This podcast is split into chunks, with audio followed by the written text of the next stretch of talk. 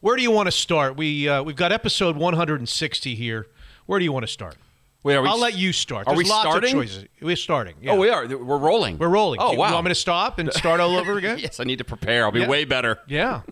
We can start a number of different places. Here's where we can't start with the Seattle Seahawks. So no starting with the Seattle Seahawks. In fact, we may not even talk about the Seahawks. Well, that's good news. You and me. My daughter had basketball at never saw 1.30 and at 3. So I watched it on my phone. Oh. Yeah. You have no idea. Do you even know what the results of the game were? Yeah, I just I just said I was watching it on my phone. You can do that now in don't- 2021. You were telling me that you watched it on your phone as if to say that you were unprepared. You didn't really want to talk about the Seahawks. yeah, I'm not You really can't really. You can't really follow it on the phone. You can can't. No, not really. I mean, I, I saw I saw Chris Carson's. You know, you, see you see Yeah, things. yeah. And I went back and read about it. And We're not stuff, starting with but- the oh, Seahawks. yeah, yeah, yeah. We're not doing that. And we may only talk about the Seahawks and the Seahawks no table today. Oh, good. on episode 160. So maybe you and I will talk about it for a few minutes. Yeah, yeah. I don't. I don't want to belabor. I want. I want this to be a place where people can go to get away from the Seahawks a little bit, and we can talk about other things. So, what you want to start with the Puyallup Fair? Would you like to start it with my my incredible journey to the Snoqualmie Casino? oh yeah, we're we're still heading down that dead end road, are we? Oh boy, it got deader. Can you be more dead than it was? Still. No. Well, I have a story. Okay, I'm ready. I, ha- I have a story. We can start there. We can start with the Puyallup. Yeah. We can start with the Mariners. We can start with 66 yard field goals that go off of the crossbar. And boink, did you hear about that? I actually saw that. Amazing, right? It was like somebody Justin rimming a Tucker? basketball shot, like around the rim. You know, it was crazy. Yeah. yeah. He he he kicked a 66 yarder to win the game in Detroit, the longest, I guess the longest field goal of all time. Everybody says he's the best kicker of all time. Yeah. And it and it it boinked off of the crossbar and in instead of not going in. Yeah.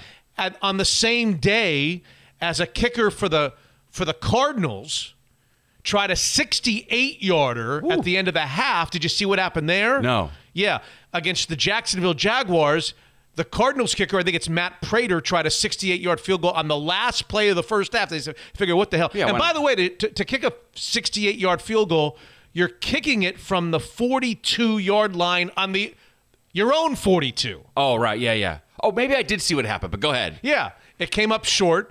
Oh, the yeah. Jacksonville Jaguar guy caught it, Yeah. and then he returned it 108 yards for a touchdown uh, uh, the other way. Like people always think that's a great play, and it is. You got to give him credit. Yeah. But essentially, your PAT team is out there trying to tackle you. That's right. And so it's- exactly right. Yeah. So it's a bunch of guys who haven't made a tackle in ten years. Didn't this happen in the Auburn Alabama Yes, game a few years ago? Like the most famous Yes. episode of that. Yep. Yeah, And that's the guy first thing I goes, thought of. The guy goes and he stands underneath the, the goalpost, and if it comes up short, he catches it and he starts to run and May see what well, happens. sure. Jacksonville Jaguars best offense all year was the guy that was catching a missed field goal. So we could start there. We could start with college football. Your doggies went to. Uh, you know, went to overtime and beat California. They so they're- did. So they're undefeated in the Pac-12. They're on their way to the Rose Bowl. That's right. Uh, you should have seen this. We can start there. when I got home from the from the fair at like ten o'clock, I hadn't seen the Husky game, and I'm looking at all these texts from this. I'm on a thread with a bunch of high school dipshit friends. Like, right. They were just absolutely destroying the Huskies. Like, I hope they lose Yeah. the rest of the. Like, Yeah. I, I didn't know what was going on. Yeah. but they won. They won. Like, what the hell is everyone so They got pissed off to a about? great start. They had a good first half, and then they held on for dear life in the second half and won in overtime. Yes. A loss here, and I officially turn on them and hope they lose the rest of the way so we can blow out this shit show of a coaching staff. that staff. guy doesn't have to worry anymore. He doesn't like, have to what the worry hell? anymore. Yeah. So we can, we can start anywhere you'd like, not the Seahawks. Gotcha. We're fine not with me. starting with the Seahawks. So where, what do you choose? Uh, well, I, I want to actually go off the board. I, I off the to- board tell this Sure. story. Sure. Had- Has your dog ever had a tick? Like a little bug, little tick, you know, fleas and ticks. They always say fleas and ticks. You know, I know fleas. I don't know ticks. Right, exactly. I don't know from ticks. so the night before, Thursday night, our dog has this little gray thing on his face the size of a BB. I'm like, maybe it's a blood blister. I didn't know what it was. Yeah. Next Friday, Piper gets home from school and goes, What is that? She goes, Oh, I think that's a tick. I'm like, A tick. How, do you know what a tick is, first of all? she knew, and she was right. I, I sent Your pictures. dog had a tick. I sent pictures to the vet They go, Oh, yeah, that's a tick. How's 615? I was like, We'll take it. Now I'm horrified. There's Is it possible that you guys missed a round of medication? You know, they're supposed to take like regular medication for fleas and ticks. I- We go we go out right to near your house to the uh, for whatever reason our doctor. We there's, there's no doctors in Bellevue. Yeah, we no, got, no, no. We got to go an hour and a half to the doctor. Right. The dog has a special doctor. Yeah, yeah. The dog sees the doctor that our last dog saw. So there's some symmetry there. So we go away, and we have to do this like every couple months. We get this flea and tick. Yeah, yeah. No, it's smart. Yeah, yeah. I actually take a little of it too. Well, you should. yeah, But you shower a I- lot, so you should be I don't want to have a tick. This thing is sticking halfway out its face. I, that's horrified. terrible. Mitch, I'm horrified by this. It's a bug living in his nose. Yeah. That's just living on his blood. I'm sorry. It was awful. So now I'm like, okay, I got my needle nose pliers out and I got my rubber gloves on because I don't want to get bit because Yeah. it, it really hurts. Right. So I'm, I'm spooning him on the floor and I, I'm going to go for it. I'm going to grab this thing and I'm going to yank it out. This bug. Like I'm, I just I needed to get it Oh. out of it. I know. Oh, you're gonna play doctor. Yes, but there's like whiskers. I'll probably pull the Did whiskers. you look on the internet to see the, the right method to do this? What kind of Well, pliers you want to use? The vet said people just pull them out sometimes. Okay. And I was like, But he I'm- still needs to go to the vet. Well, that's the thing. It's like if I'm taking to the vet anyway, just let them do it. So I, I bagged it. I don't want to get bit. They do it? They did it. They pulled it out. It was horrifying. Oh. We had dinner the following night with the father-in-law who grew up in like the Orlando area. Yeah. He's like, "Oh yeah, well, our dogs had him. I would just take my my lit cigarette and ah! singe the back of it, Oh! and then the bug would just back out." He goes, "But you still have to then dispose of the tick." I don't want to do any of this. No, stop. I don't want this. It was like it was like alien. It was freaking me out that this thing's just oh. living in its snout. And so some people are probably listening, going, "Oh yeah, it's not a big deal. We've, I've seen tick. To me, it was a big deal." I've never seen a tick. I've I've never a lot seen of dogs. one. Yeah, right. And you I've grew up in it. Florida. No. What? Why is it? Well, I just said my father-in-law said he had them in Florida. Like ticks are a bigger thing on the East Coast, I guess. I don't have know. never seen a tick. Me either. I didn't know I've what. never it was. seen a tick. I, I thought it was like like it'd be like a flea size, but it was actually a little bigger. I kind of wanted to see Like see a him- worm. Well, no, just like a little bug. Like I don't know. I'm showing you with my fingers, but yeah, Yeah. I, I kind of wanted to see him pull it out in a way.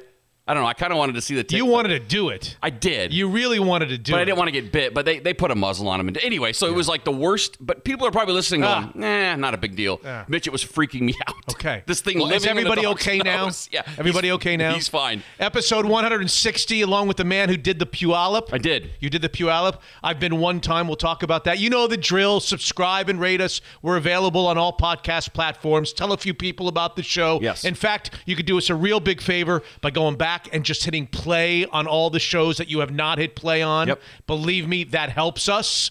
That helps our numbers. It helps the log or whatever. It helps us. You can become a Mitch Unfiltered patron at MitchUnfiltered.com. $5 a month gains you access to now five extra shows per week. We've signed up Danny O'Neill, Slick Hawk, Jason Lockenfor, Peter King, Randy Mueller, Crab Cakes, Kenny Z, Joe Fann, Brady Henderson, Scott, and me. That's the that's the team. It's a hell of a team. It's a hell of a Heisman house. Yeah, until the last two. It was pretty good. it was pretty good up until then. good. Yeah. So it's episode 160. We'll get started here in a few moments. We're just kind of warming up. This is the T. We call this the T section. Yes, we do. Would you like me to go through my Snoqualmie Casino Week Three action? Of course. I lost Week One. Yep. I lost more in Week Two. Are you doing the old tush method or no? and, I, and I'm feeling I'm feeling pretty good about week three. Oh, you are? I was feeling really good about week three. I thought that Rick Neuheisel traditionally gets out to a, a slow start and then he comes on like gangbusters. Oh, okay. He felt really good about his Iowa State pick, so I went there and I put the whole kitchen sink. You'll notice we don't have a kitchen sink now. Yes, I did. on uh, on Iowa State. So, but I but I, I wanted to mention I, I wanted to tell you a little bit about. Do you have this the NFL scores up in front of you? Can you get the NFL scores? As a matter of fact, I do. Okay. I I want lo- you to have the NFL sports. scores up. Yeah. So I bet three games on co- in college football on Saturday, trying to get my money back from the Snoqualmie Casino, and I had my Mongolian grill. Oh, you did? which made me a winner. Sure. Regardless, Yeah, yeah. I'm always a winner. Fifty-eight dollars to the Mongolian Grill is always a good deal. Yes, go ahead. $58. Whatever, it's a buffet. I'm one for. year from getting the, the cheap deal. I'm 54. Once oh, I get a, they look at my ID and I try to I try to get the 55 year old deal. Never Oh, works. Never works. I decided to do something in the NFL since I'm now I'm now knee deep in, in betting football because it's legal now in the state of Washington. Sure. I decided to do something in the NFL that I've never done. Have you ever bet teasers? Oh my gosh, I had this conversation as we record this Yes. morning with one of the dads on the football team Okay. who says he loves teasers. Li- loves or teasers. Piper's basketball. I team. have never bet a teaser. Do you know how I feel about parlays? I've ever gone through this with you. The guy on the other side of me said he makes a killing at parlays, and all that. I wanted to give him your number so you could Oh, so you know down. how I feel about parlays. Yes. I have not bet a parlay literally probably in 35 years. Right, you think it's a sucker bet? It's well, ridiculous. because I, I like to bet games in threes. Like, I'll give you an example. The college football slate, I bet three games. I bet all of them the same amount.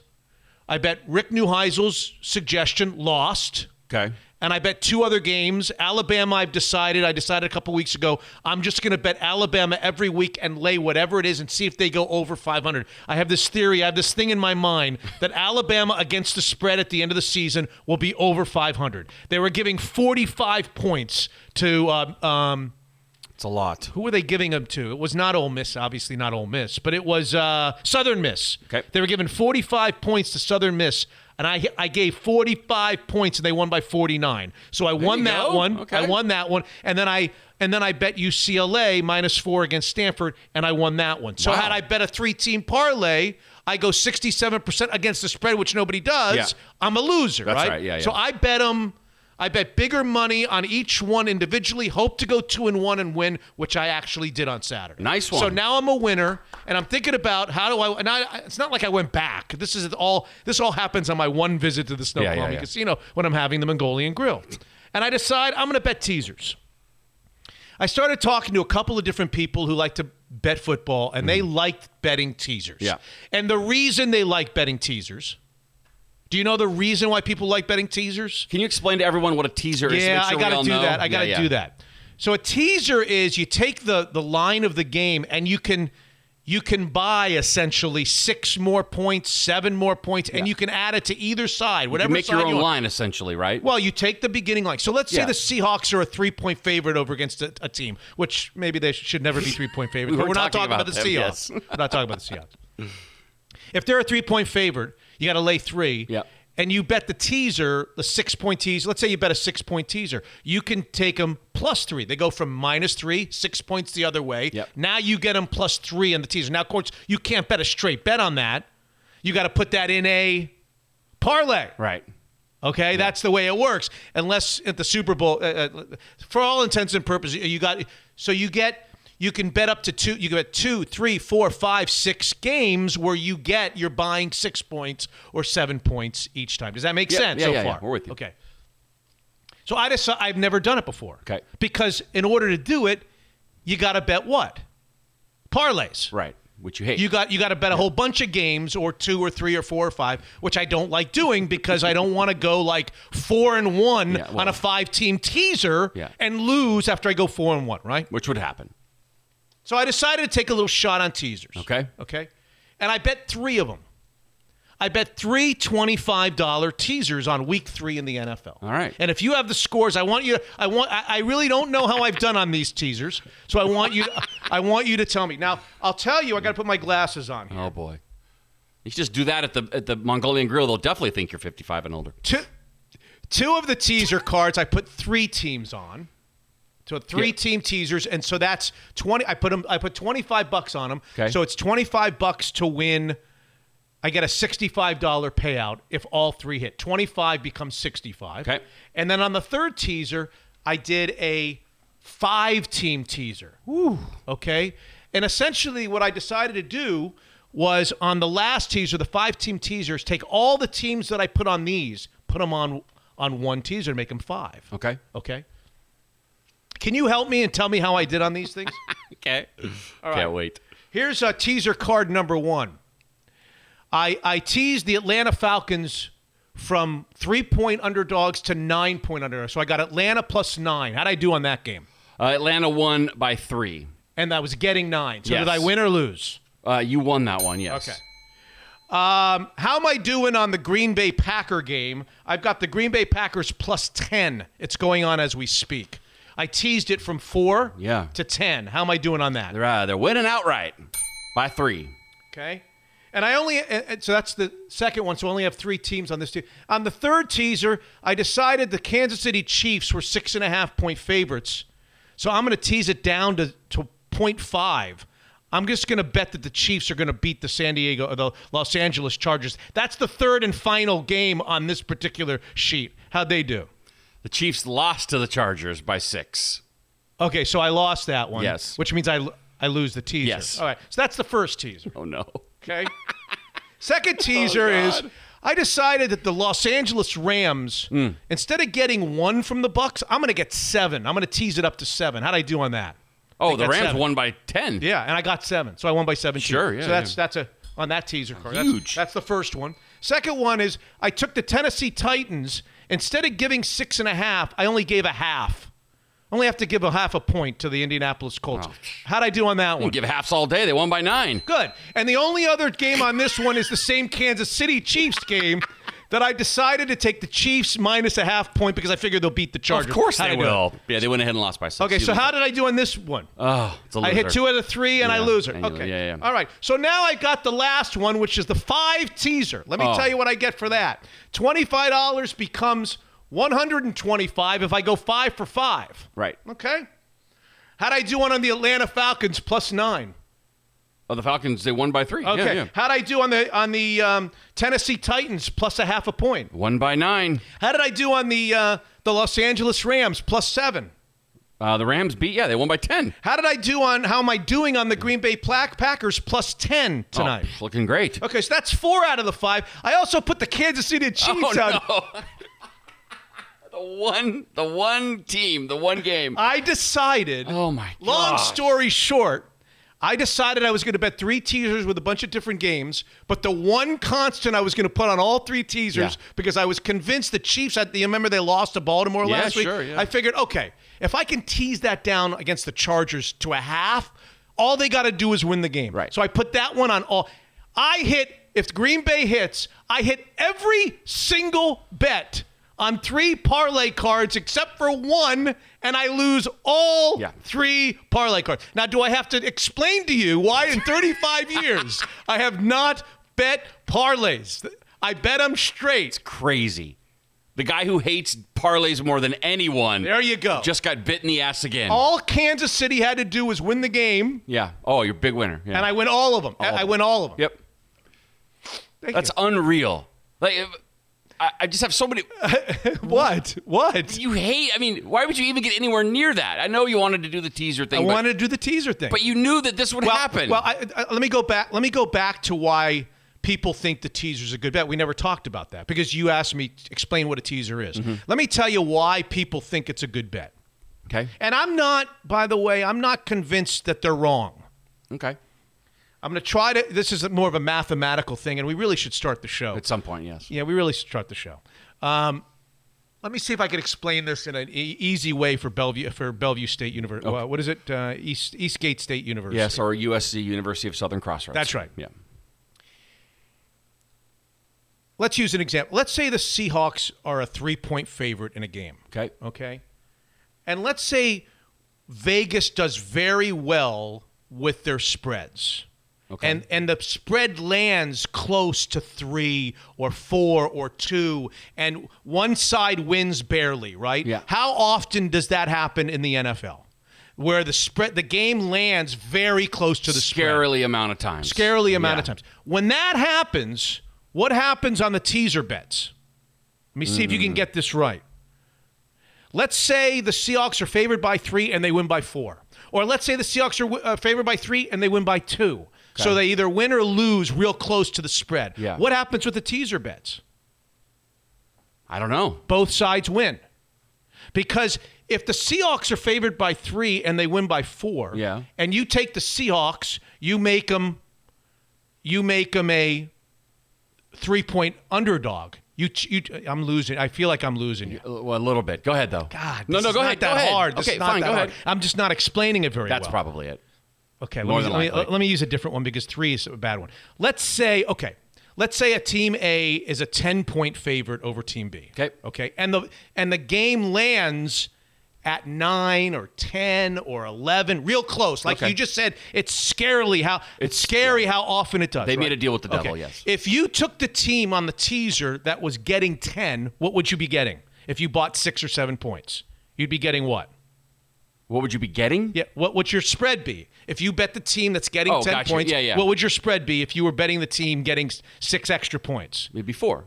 No, you would be getting 16. Oh, 16 the other You'd way. Gotcha. 16. Yeah, yeah, yeah. Would you win or lose if it landed at 9, 10, or 11? Would Yeah, you, you- win or lose? yeah, you'd win. You win. Okay, how about if I, on the same game, decided to- to bet the other side, the team that's giving 10, Yeah. I take the 6 and I make it 4, Right. right?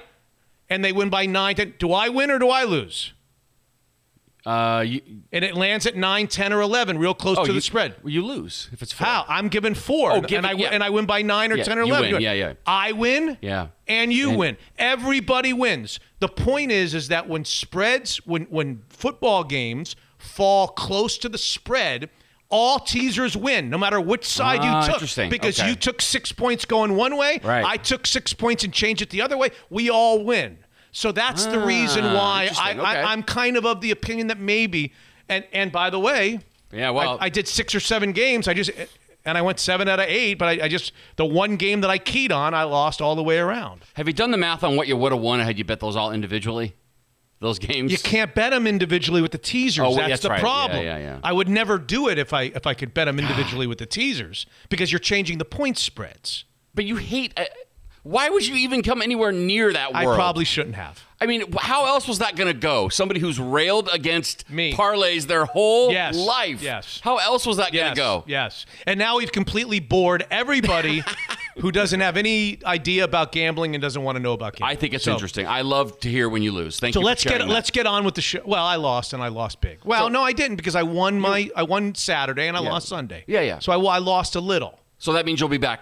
Oh, I've now lost three straight. I got to get my money. I'm chasing. I got to get my money just back. Just double it. That's just good math right there. How'd you do on Beat the Boys? Actually, we don't know yet, right? Uh, so far, one and one. Me too. okay. And we both have the 49ers? Yes, Yeah, not good. I had the Raiders, and I had the Raiders who almost lost, Yeah. probably should have lost to the Dolphins in their second string quarterback on a Yeah. bad bad no call, but we won't go there. Beat the boys this coming week is week 4. Here are the games. Browns at Vikings, Bucks at Patriots, Seahawks at Niners. Oh, we're doing that. I'm throwing the Seahawks in there. it's Niners week, isn't it? It's Beat the Boys presented by Fireside Home Solutions, who just did our new fireplace outside, and we love it. It's warming up our whole patio uh, area. FiresideHomeSolutions.com. Week four, Browns Vikings. You got to pick the winner. Bucks Patriots. You got to pick the winner. Seahawks Niners. You got to pick the winner. Who you? So you must have had the Patriots as well. This uh, this, This past, past week, week, yeah. we had the Saints and the Patriots. Yeah, yeah, I had the Yeah, Patriots. so did I. That was so, that felt like such an easy win, didn't it? Though Patriots are the, are the Saints that good? Oh, it wasn't even close, was it? Oh God! Yeah, I know. Anything to not talk about the Seahawks. All right, beat the boys. Yes. Do you need a password? Yes, sir. Lasso. oh, there you go. Are we loving it? I'm watching it. Okay, all right. I'm still in it. L A S S O. Yeah, I'm losing a little bit of steam on it. You are? Yeah. Okay. L A S S L A S S O is your beat the boys password for week four. Okay? Okay. Guests Brady and Joe, the Seahawks no table will break down the Seahawks loss to the Vikings, so you and I won't discuss it too much. Rick effing Neuheisel, that's right, he's a new name, who's now 0 for 2021 in his picks. He's killing me with the Snoqualmie Casino. And 1989 U.S. Ryder Cup team member Kenny Green is back Oh. with us to talk about the U.S. triumph in uh, in Wisconsin against the European team. They kicked their ass. Good. All over the course. USA. That's right. Now I'm in. I'm all in. See the two guys shotgunning the beers? no, I didn't. Yeah. They were shotgunning them? Do you know what shotgunning is? Because I don't even know what shotgunning is. I was going to say, do you know what shotgunning is? I, I had to look up the term. I didn't Oh. understand. Chug. Chug. Two guys. no, no, no. No. That's not what a shotgun is. Just chugging a beer is not a shotgun. What's a shotgun then? As far as I remember, is you you poke a little hole in the bottom of it, Yeah. And you put your mouth on that little hole in the bottom of the can, and then you open it, and it like flies down your throat. I don't know because I couldn't. I don't think they did that. I think Okay, they chugged yeah, the they're not getting the key out and doing the whole The thing, but- fans threw them two beers. The players at the Yeah. first tee, they grabbed them and they started. They did. The the- place was going crazy. the first tee? right at the first. Well, they weren't playing. They were just. Oh, okay. They were spectators. Good for them. Yeah, I like it. They loosened up a little bit. About time. And they kicked the Europeans' ass. Good. Episode 160. So Brady and Joe, Seahawks no table, Rick effing Neuheisel, and 1989 U.S. Ryder Cup team member Kenny Green. Episode 160 Hot Shot, and it kicks off another week of expanded Mitch Unfiltered content. All in all, we're up to six shows per week, including the patron shows, and it's not possible without Evergreen Gavekal, tax advisors, certified financial planners, experienced portfolio managers working together to bring retirement planning, taxes, and investments under one roof. EvergreenGK.com, more than just a financial advisor. Evergreen is everything wealth. Did you hear that Mark Few is about to have a new place to pick up some pizza? Zeke's is coming to Spokane. I kid you not. Tacoma, north to Bellingham, and now east to Spokane. Zeke's Pizza, homegrown here in the Northwest. Daniel's Broiler, another fabulously successful bourbon bash last week. Max worked it and has now shifted to the Lake Union location as he returns to the UW. And he reminds us that Daniels has all kinds of positions available, full time and part time. DanielsBroiler.com. It's official. Our brand new outdoor fireplace is warming our patio thanks to Fireside Home Solutions. These guys are fantastic. Start your search at firesidehomesolutions.com. Cross Country Mortgage nails it thanks to their new team in Kirkland headed by Jordan Flowers. And now with access to some new construction loan products that are second to none. How much can you save every month on a refinance? 425 890 2957. That's Cross Country Mortgage. And episode 160 begins right now. Unfiltered. It is a full system meltdown. I don't think anybody is more to blame than anybody else. In the second half and overtime, where would you like me to start? Yeah. I'll tell you what, you could spin the wheel. The wheel's got offense on it, it's got defense, it's got special teams, and it's got coaching. Unfiltered. What planet is Pete Carroll on? What planet is are any of these coaches on that don't take timeouts on defense? You have to take it's not like you're helping them out. I just asked you if you're helping them out by taking timeouts, and you said no, because they got 154 and two timeouts themselves. Yeah. What the hell's he doing? Mitch is unfiltered.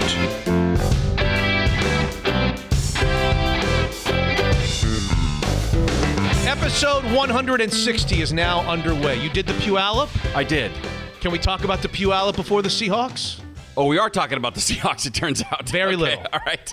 You and I, very little. You watched it on your phone, and I don't want to talk about it. so I went. Yes, I went to the Puyallup Fair Yes. with the father-in-law and my wife and This my is an annual ritual. The annual Four ritual. of you go. Yes, right? they all love that. Everyone loves the fair. Yeah. And it was Not so- everyone loves the fair. No, no, in, in our in our group. Okay. we all love it. We look Not- forward. not everyone loves the Not fair. everyone loves the fair. Yes, I understand. and every year I get so excited, I start thinking about what I'm going to eat. Like I just I just say forget. it. I'm eating Yeah. whatever. I don't I don't Right, care. right. I'm going to go Quake Burger. Maybe Oh. I'll split that with Piper so I don't get too full. Yeah. I got to go Krusty Pup at some point. Yeah. Funnel cake. Maybe a little ice cream. I'm just going to go for it. I don't care if I see fried butter. I'm I'm in. I'm hitting it. I'll probably eat one and throw the rest away, but I'm I'm in. I'm in for all of it. Yeah. And then it always turns into what do I end up eating? Whatever has the shortest line every single freaking The year. exact reason why we went to the fair one time. The the boys were young. We thought this was going to be a good idea. We went on like a Saturday. oh, forget about it. It was Saturday, yeah. We parked in somebody's backyard. oh yeah, sure. We walked to the fair. We thought this was going to be, and, and then the lines were just crazy. And we spent hours and hours at the fair. We wanted to go on rides. We hardly went on rides. No, you can't. We hardly ate. And I got back in the car and I said to myself, Self, you know, this is okay if you're at Disney World. I'm not doing the long lines Right. in Puyallup, Washington. Right. God love Puyallup, Washington. God love the Hewards. All right. God love Puyallup High School. yeah, oh yeah, sure. I'm not doing the whole six hour, eight hour day riding on three rides Oh. and getting one elephant ear Yeah. in eight. I'm not doing that. Yeah, that would and, be- and I've never been back since. That'd be three more rides than we were able to go on. The, I, the lines were as long as I've ever seen them. I heard people complaining Why- everywhere. Why? Do, why? I think they were. They, and they're they were- not. The, the rides aren't even that good. Uh, well, t- are they? Take your life in your own hands going on some of these Are rides. they dangerous? I don't know that they're dangerous, but I mean, who's putting them together? Some meth head who forgot to put a cotter pin in from Fantastic. I mean, I, I don't know, man.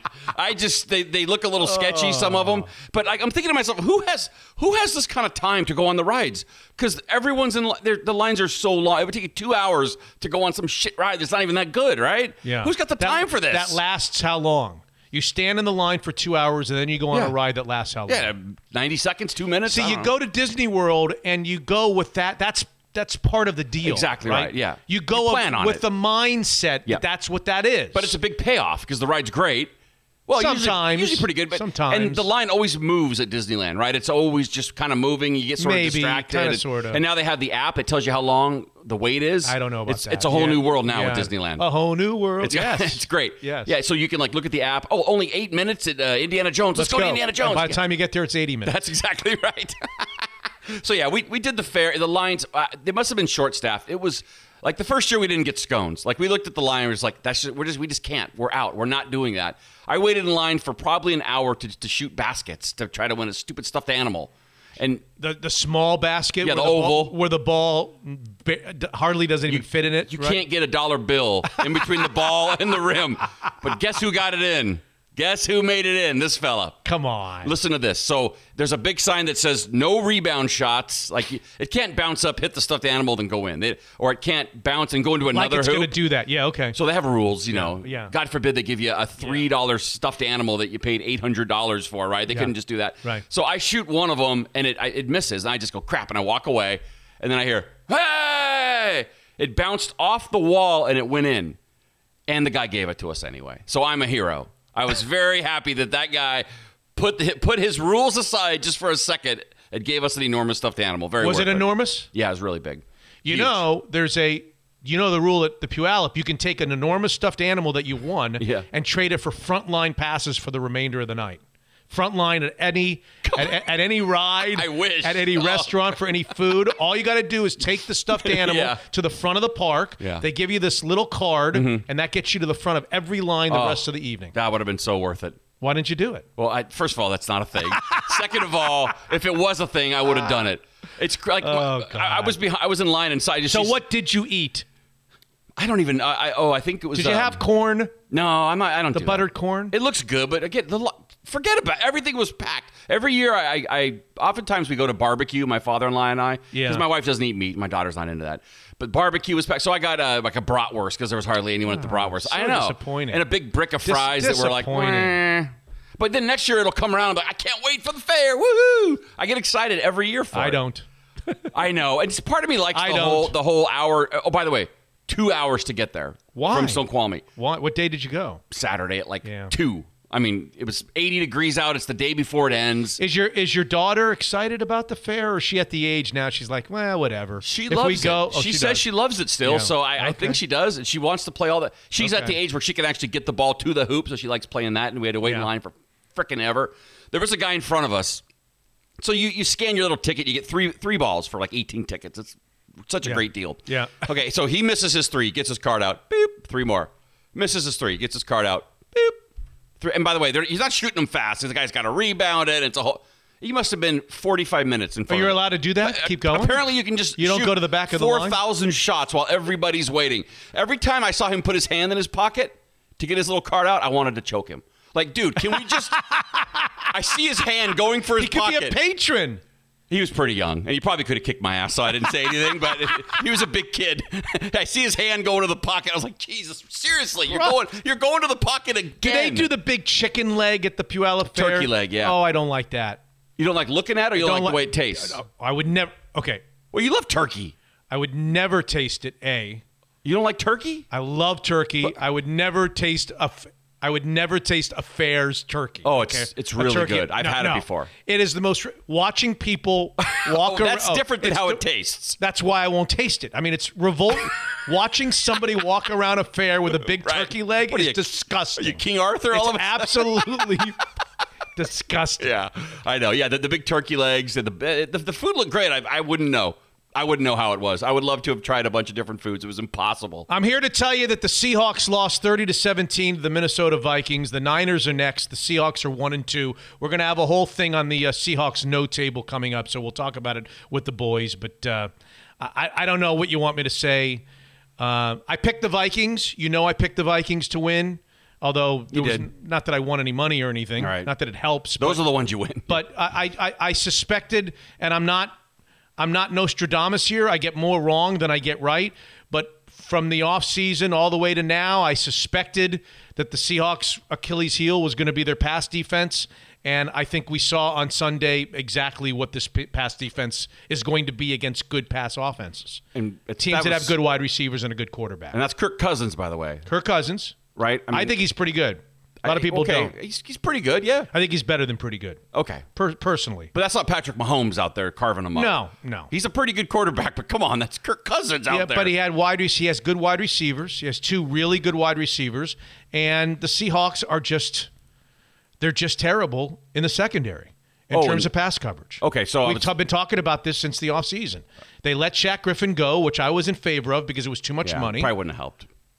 Well, it would have helped if Shaq Griffin were on this team. They'd be better. A little. But I wouldn't have paid him what Jacksonville Correct. did. I said it then. I'll say it now. I'm, I'm glad they let Shaq Griffin go. But then they just botched the whole. When I say they, John Schneider and Pete Carroll Mm-hmm. botched the whole cornerback off season. They completely botched it Yeah. from beginning to end. It was okay to let Shaq Griffin go, but then they identified Ahkello Witherspoon from the 49ers as the guy that was they were going to pay some money to come in and start. Yep. He came in, played the preseason. They cut him. They were so disappointed with Yep. him. So that didn't work out. They drafted Tre Brown. He hasn't played yet, so I can't rag on Tre Brown, but he hasn't really played. They went out and got Sidney Jones. They traded for him. They dra- tr- traded, you know, a cup of coffee for him. Yeah. And so he hasn't played yet. I don't know. They they just they've got they've got they overestimated DJ. Everybody thought DJ Reed was so good last year. I think that's Uh, a big one. Well, last year uh, you'll remember you were sitting across from me. I was like, I don't know, is he that good? I mean, we we went to the off season last year thinking, oh, DJ Reed, they really found a diamond in the rough with DJ Reed. I'm like, I was one of them. I loved him. I don't know. Yeah. I- he was okay. I mean, he was good. Does that mean he's going to be really? I mean, they got him off the scrap heap from San Francisco. Yeah. How good could he really? Doesn't look very good to me. Trey rather- Flowers stinks. DJ Reed stinks. I don't know. I'd rather have J.R. Reed out there playing quarterback. I was just going to ask you, how did the uh, Jamal Adams big play watch go? I had trouble seeing it on my little phone. Lot, lots of big plays back there. I'm just asking. I, I couldn't see it that way. Nobody made any big plays back there. Okay, in that secondary. Yeah, he yeah, I- no sacks. He's not a great coverage guy to begin with. Okay. that's what everybody says anyway. right. And Yeah. you know they're just you know they couldn't stop him. They, they just couldn't stop. And the guy threw for thirty. The guy threw thirty eight times. Kirk Cousin threw thirty eight times. He completed thirty passes out of thirty eight. Wow. Three touchdowns, three hundred twenty three yards. And on your little phone. How many of the 30 completions on your little phone did you see were really tough catches in traffic? Oh, How many times yeah. did you see that? It looked like seven on seven out there at times. Yeah. There wasn't one that I can remember. Okay.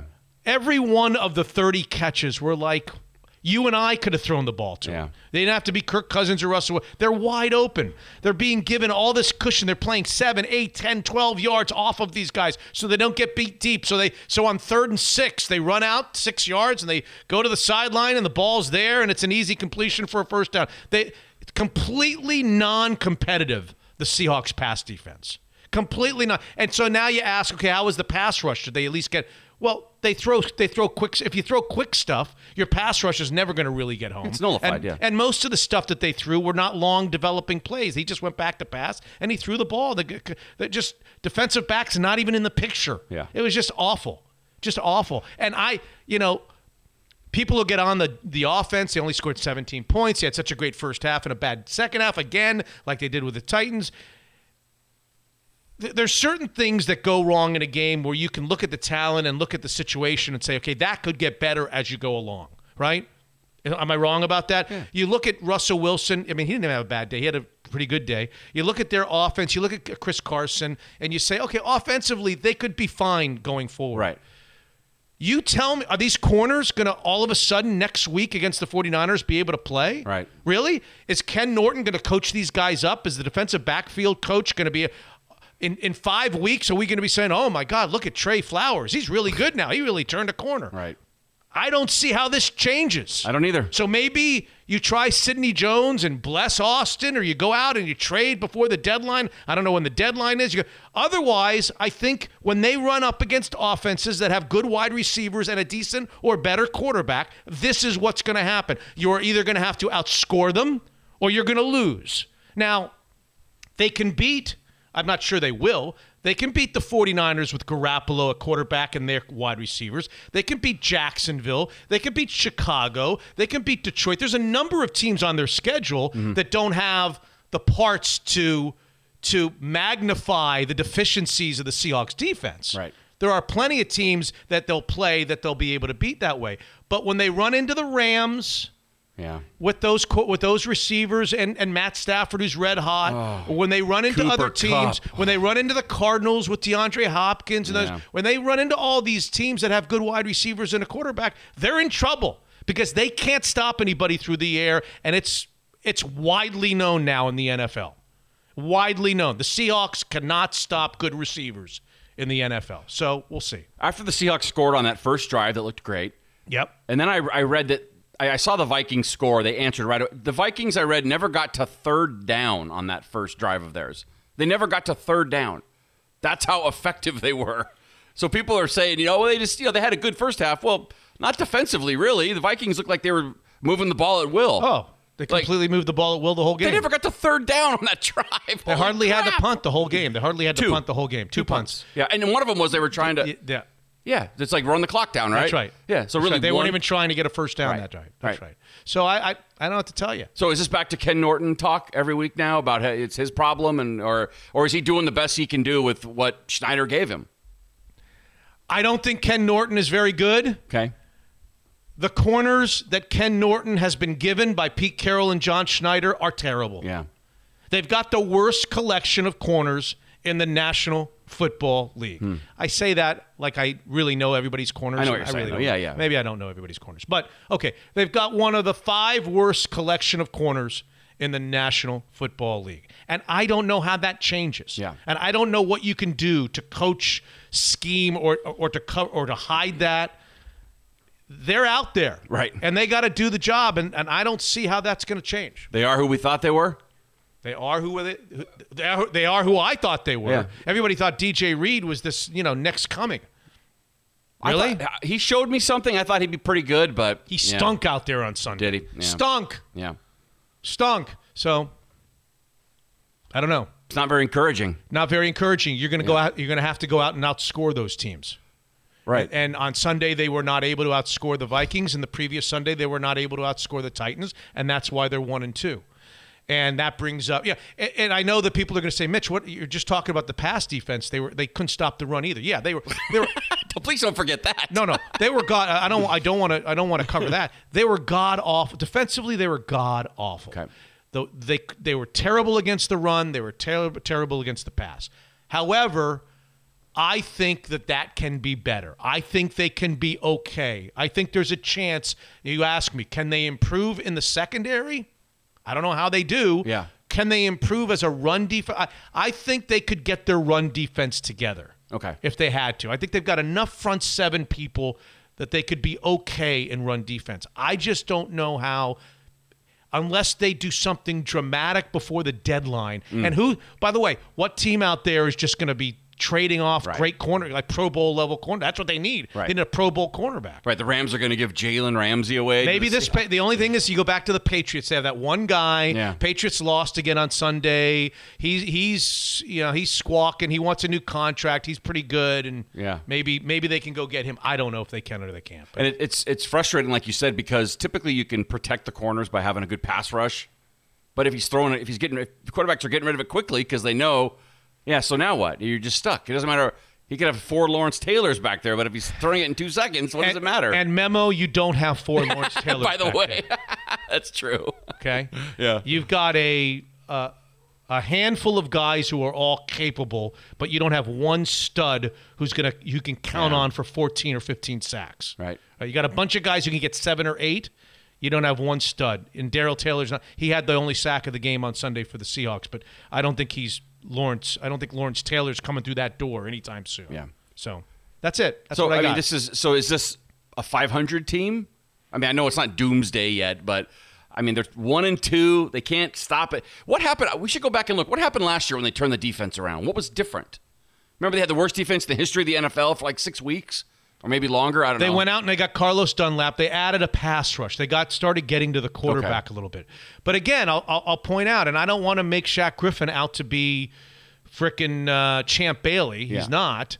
But but Shaq Griffin on this team would be ten times better than any other corner they have. Yeah, that's fair. Okay. he makes you better if he's on this team. Yeah. He's not worth what he's being paid in Jacksonville. I don't even think the people in Jacksonville think that he's worth what they're paying him in Jacksonville. Yeah. But he was their best corner by far. He wasn't just an okay, maybe better than okay guy, but he was their best corner by far. And now you don't have him, Yeah. and you just got a bunch of nothings out there. Yeah. And Tre Flowers, I, I hate to keep coming back to Tre Flowers. People on the internet and people on social media, oh, he's much better than anybody gives him credit for. He's just a punching bag on. This is what Twitter's all about. We just take Oh. guys and we t- we under. The guy stinks. I mean, Ray Charles could watch Oh, the no. game and see that the guy he, he can't. He doesn't even. He, he's he's so scared of getting up on a guy. I mean, he doesn't even press a I know. guy. I mean, see he, he gives up eight and ten. Uh, just guys catch the ball in front of him so often. Yeah. it's it's like laughable. Yeah. Anyway. Yeah, people right. people think he's a great open field tackler, but he might be a pretty good open field tackler, but he, he has to all the time because he's now letting the person right in front of him catch it. So then he's got to run up and make the tackle. There you go. Every time. There you go. Yeah. Brady and Joe, uh, Rick Neuheisel, Kenny Green talking about the U.S. Ryder Cup team. We'll talk about a number of different things in our other stuff segment Yep. that's not Seahawks related. We'll have some fun. we'll let our hair down. We'll pretend the Seahawks are not one and two with a game against the 49ers, okay? All right. So here I am having a good week, feeling all great about myself, and then here she comes. There's no better person to remind me of my limitations than Katie Versio, senior financial planner of our partner at Evergreen Gavekal. Hi, Katie. Hi, Mitch. Thanks for having me back. Thanks for being back. Three questions more, and the theme today is Tax reform. So, this is a big hot topic in the news this year. The House, just a few weeks ago, recently released updates to their proposed legislation. And this is especially relevant for us. In 2020, Evergreen acquired a tax firm. Mm-hmm. So, with the help of Evergreen Sterling Cooter, we put together a few questions. Yes, I knew that. I knew about the acquisition of the tax firm. Let's go. Question number one. I'd like to hit one out of the ballpark one of these days. Oh. Go ahead. All right, so the first question the proposed maximum tax rate is increasing to 39.6%, starting at $400,000 for individuals or $450,000 for married couples. What's the current maximum tax rate? Is it 30%, 32%, 37%, or 38%? Well, it's not 30. It's either 32 or 37. I'll say 32%. Oh, you sh- it was actually 37%. In this proposal, it would go from 37 to Okay. 39.6. Got it. So it's up 2.6% in the highest bracket. Question number two. All right, this this might be one for you. This is true or false. Oh, So, this proposal repeals 1031 real estate exchanges, which allows you to sell investment real estate and defer capital gains tax by rolling it into another property. Is that true or false? sounds true to me. It's actually false. Oh. Yes, it was uh, in the original proposal. They were recommending repealing it, but it is not in this version. So, holders of investment real estate can hold a sigh of relief. Okay. I'm 0 for 2. I've got one last shot to get off the schneid and at least hit 333. Go ahead, Katie Versio. Okay, so this proposal recommends increasing the top capital gains rate from 20 to 25 percent. What is the starting date for this increase under this proposal? So is it starting January 1st, 2021? So going all the way back to the beginning of the year? April 30th, 2021? September 13th, 2021? Or January 1st, 2022? September 13th is just too obscure of a date for you to throw at me. Where would you come up unless it's your birthday or something? I'm going I'm going September 13th. I'm trying to read you, Katie. All right, well, you got that one. You read me pretty well. yes, so that was actually the date that the House released this updated legislation. So any gains that are incurred after that date will be effective at the new rate. That's fantastic. All right, I went one for three. And how do we find out some information if we want to know more about the tax firm that you guys acquired several months back? Yes, so anyone interested can reach out to me directly at my email kvercio at evergreengavekal.com or visit our website at evergreengk.com. And Gavekal is G A V E K A L. Evergreen Gavekal is everything wealth. Unfiltered.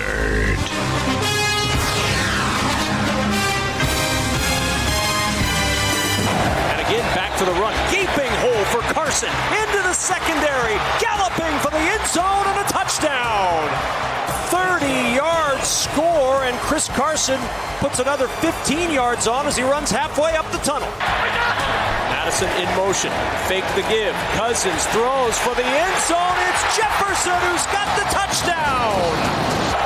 From the 43 on fourth down, pocket collapsing. Wilson airing it deep. Got a man open in the end zone, and it's knocked away intended for Penny Hart. There's a really long season. There's a lot of games to be played, and we got to make sure that we get right and get better, and improve, and make some, uh, you know, make some adjustments so that we don't. It doesn't look the same as it did. Um, we need to see four quarters consistent football uh, enough to get a win. Seahawks no table time, or is it Seahawks no win time? Joe Fann in Las Vegas, Brady Henderson in Minneapolis, Minnesota. The score 30 to 17. Hawks defense, no answers. And if you know any good people, good workers in search of a job, tacotimenw.com slash careers. A 15-minute virtual interview does the trick. Great incentive programs offered by Taco Time, up to $5,000 signing bonuses for certain positions.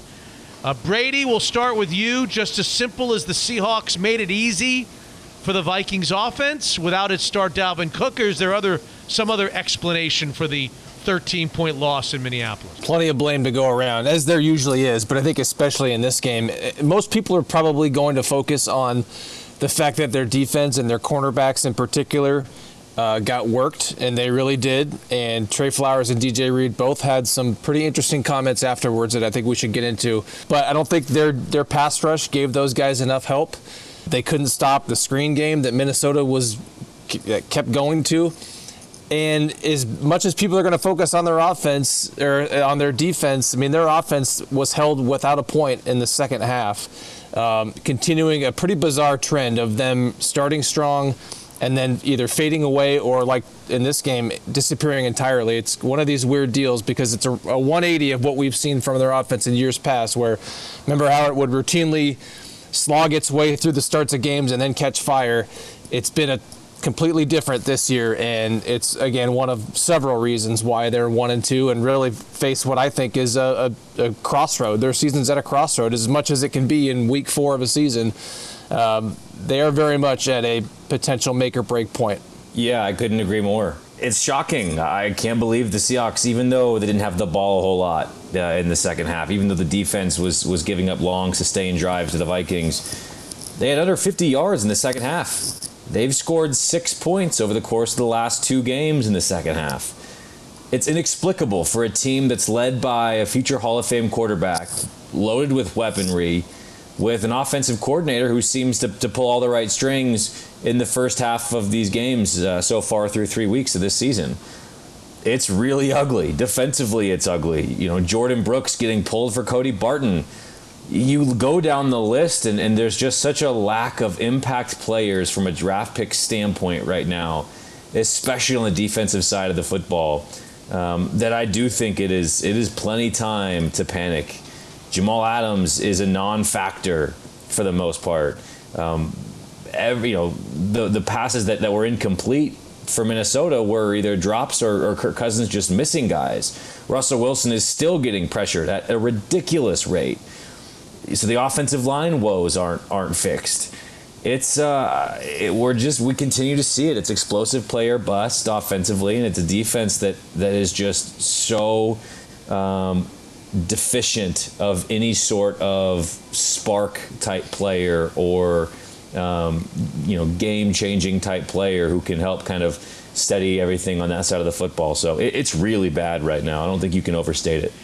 Is any of the offensive problems in the second half can they be explained by the fact that they don't have the ball and they go 15, 20, 25 minutes? I mean, the Vikings and then the Titans a week ago, they get the ball and they hold the ball for eight or ten minutes. But part of that's their own fault because they go three and out too. I mean, it goes both ways. I mean, part of the ball, or part of that, the point of having the ball is keeping it when you do get it, and they, they couldn't do that. Yes, there's a side of it that you can point to the defense saying they're not doing a good enough job of getting off the field, but um, the offense certainly isn't doing a very good job of keeping the defense on the sideline either. So, Brady, where do we go from here? You're not going to change the quarterback. You're not going to change the running back. You're not going to change the offensive coordinator.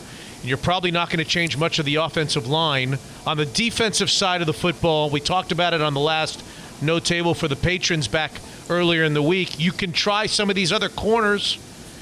I I, I, I have a hard time focusing on the offense as bad as they were in the second half when I'm watching a quarterback throw the ball 38 times, complete 30 of them, and in just about every completion, the wide receiver is wide open. I mean, literally five, six, seven yard. They never had to make a tough catch all day on Sunday.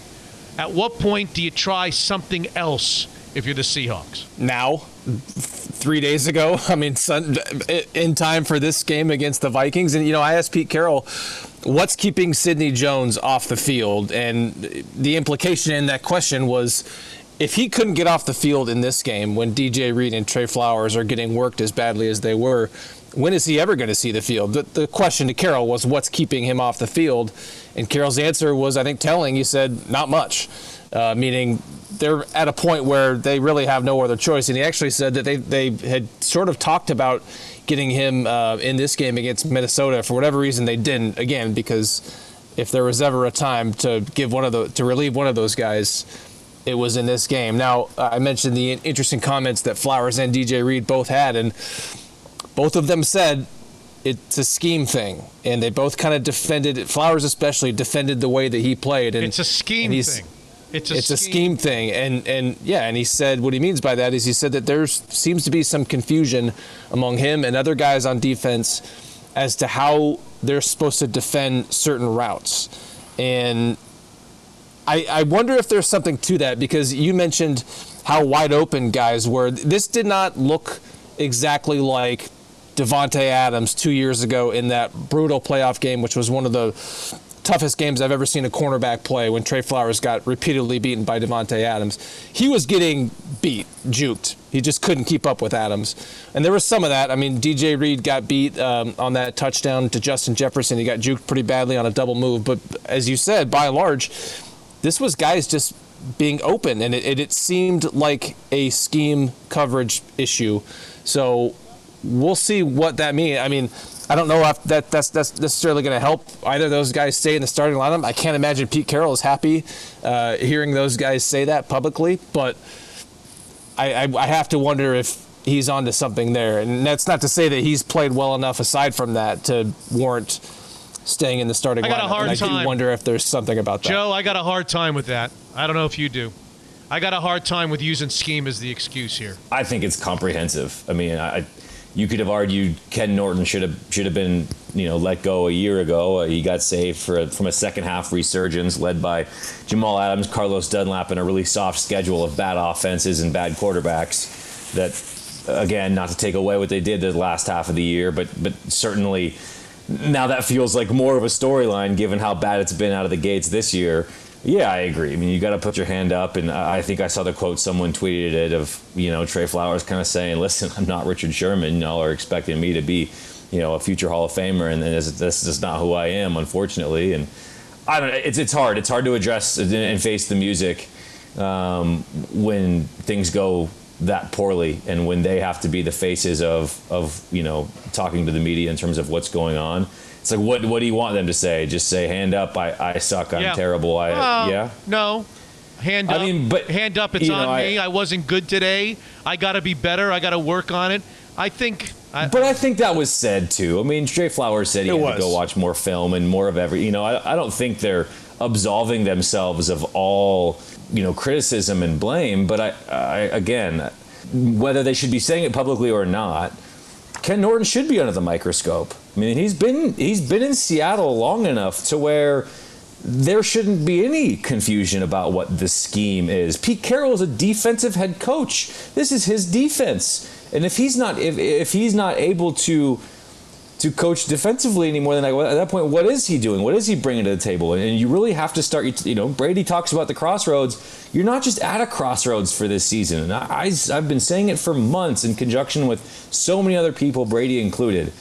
This isn't just a crossroads for like where's this season going to go it's where is the future of this organization headed? This is this was always going to be a, a crucial season for the Pete Carroll, John Schneider, Russell Wilson era of this franchise's history. And now they're starting one and two, and Russell Wilson is still getting hit more than most quarterbacks, getting pressured at a higher rate than most quarterbacks, a defense that can't stop anybody. Guys are confused about uh, their roles apparently. Fans want Ken Norton Jr. hired. It's like as much as things change, they stay very much the same.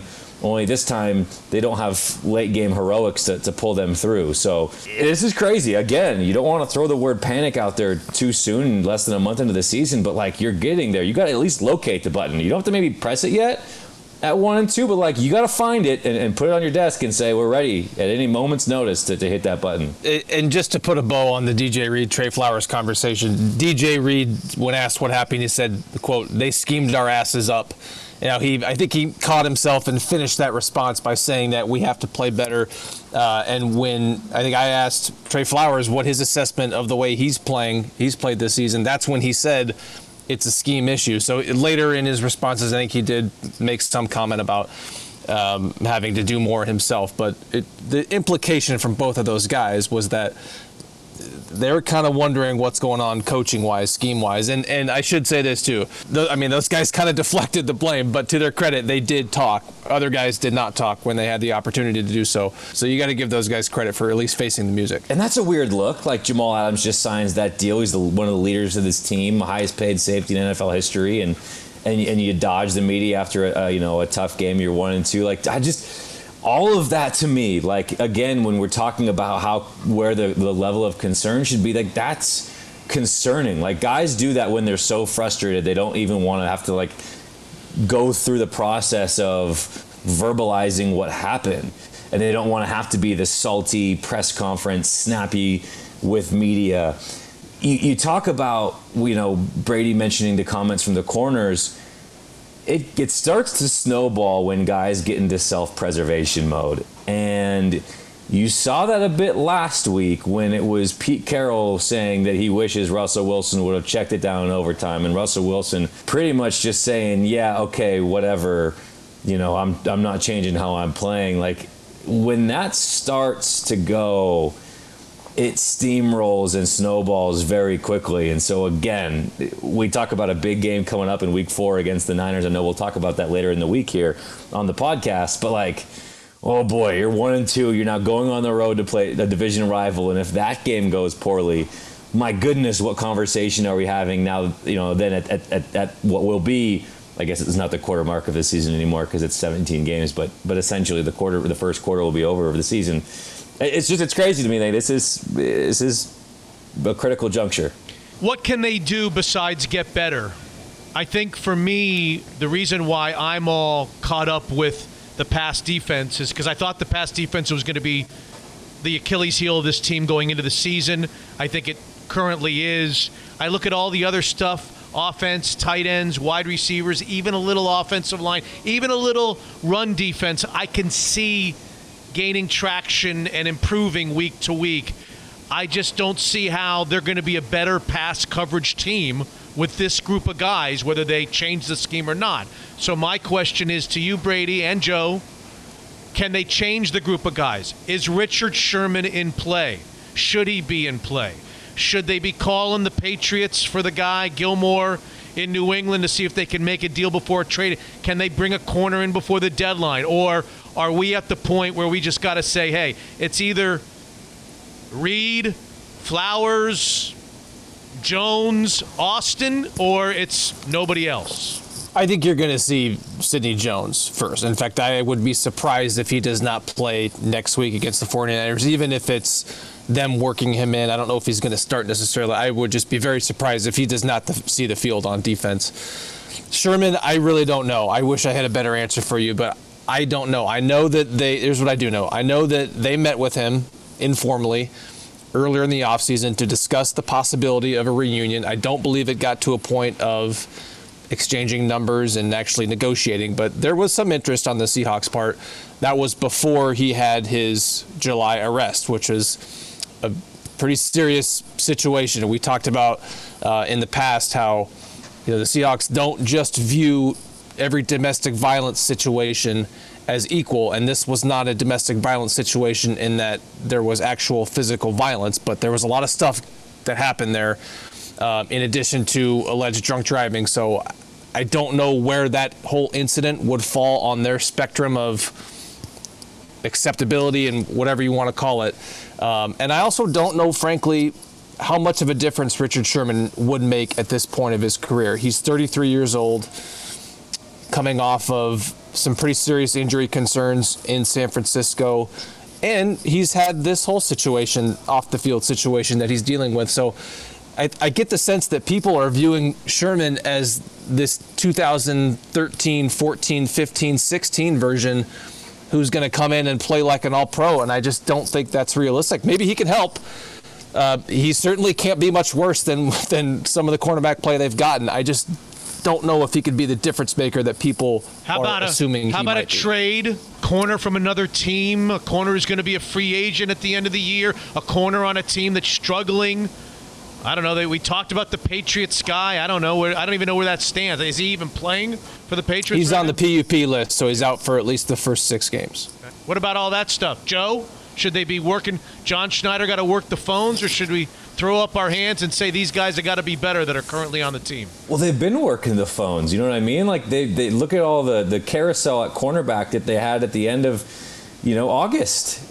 They've been sort of playing that game, and we'll figure out uh, eventually. Again, like Brady said, probably next week what Sidney Jones looks like. But I mean, that's the issue when you miss on so many draft picks and so many entire draft classes as they've had, and you don't have young players who are taking steps forward and becoming impact players, you're hamstrung. This offseason, they, they, they kind of, you plug in different veterans, whether it's Gerald Everett or Kerry Hyder.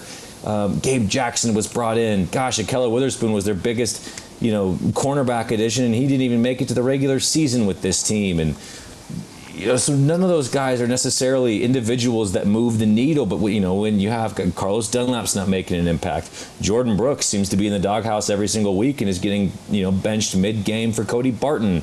Darrell Taylor had the really fun week one and, and he had a sack on on Sunday. But what is he really?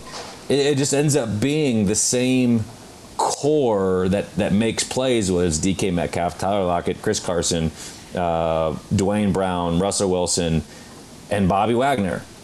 And then like from there, like who else is stepping into that role? And, and you have to have young players who are on rookie deals be impact players at a bargain of a price, and that just doesn't exist on the Seahawks roster. And we can talk about everything that's happening and everything that, happened during the offseason, but it, it all comes back to being pretty genuinely horrific drafting team over the course of the last five or so years. It's been that bad. Brady, give me an injury update. It looked in the in the midst of the game that there could be some serious ones. No one likes to watch Carson come out of the game like that. Nobody likes to see Brooks on a on a on a cart. But it, it, felt like by the end, the one if there is a consolation, it seemed like maybe they avoided some some catastrophic injuries. Oh yeah, I mean the Lockett one looked very bad. He was down on the yep, field. Yep.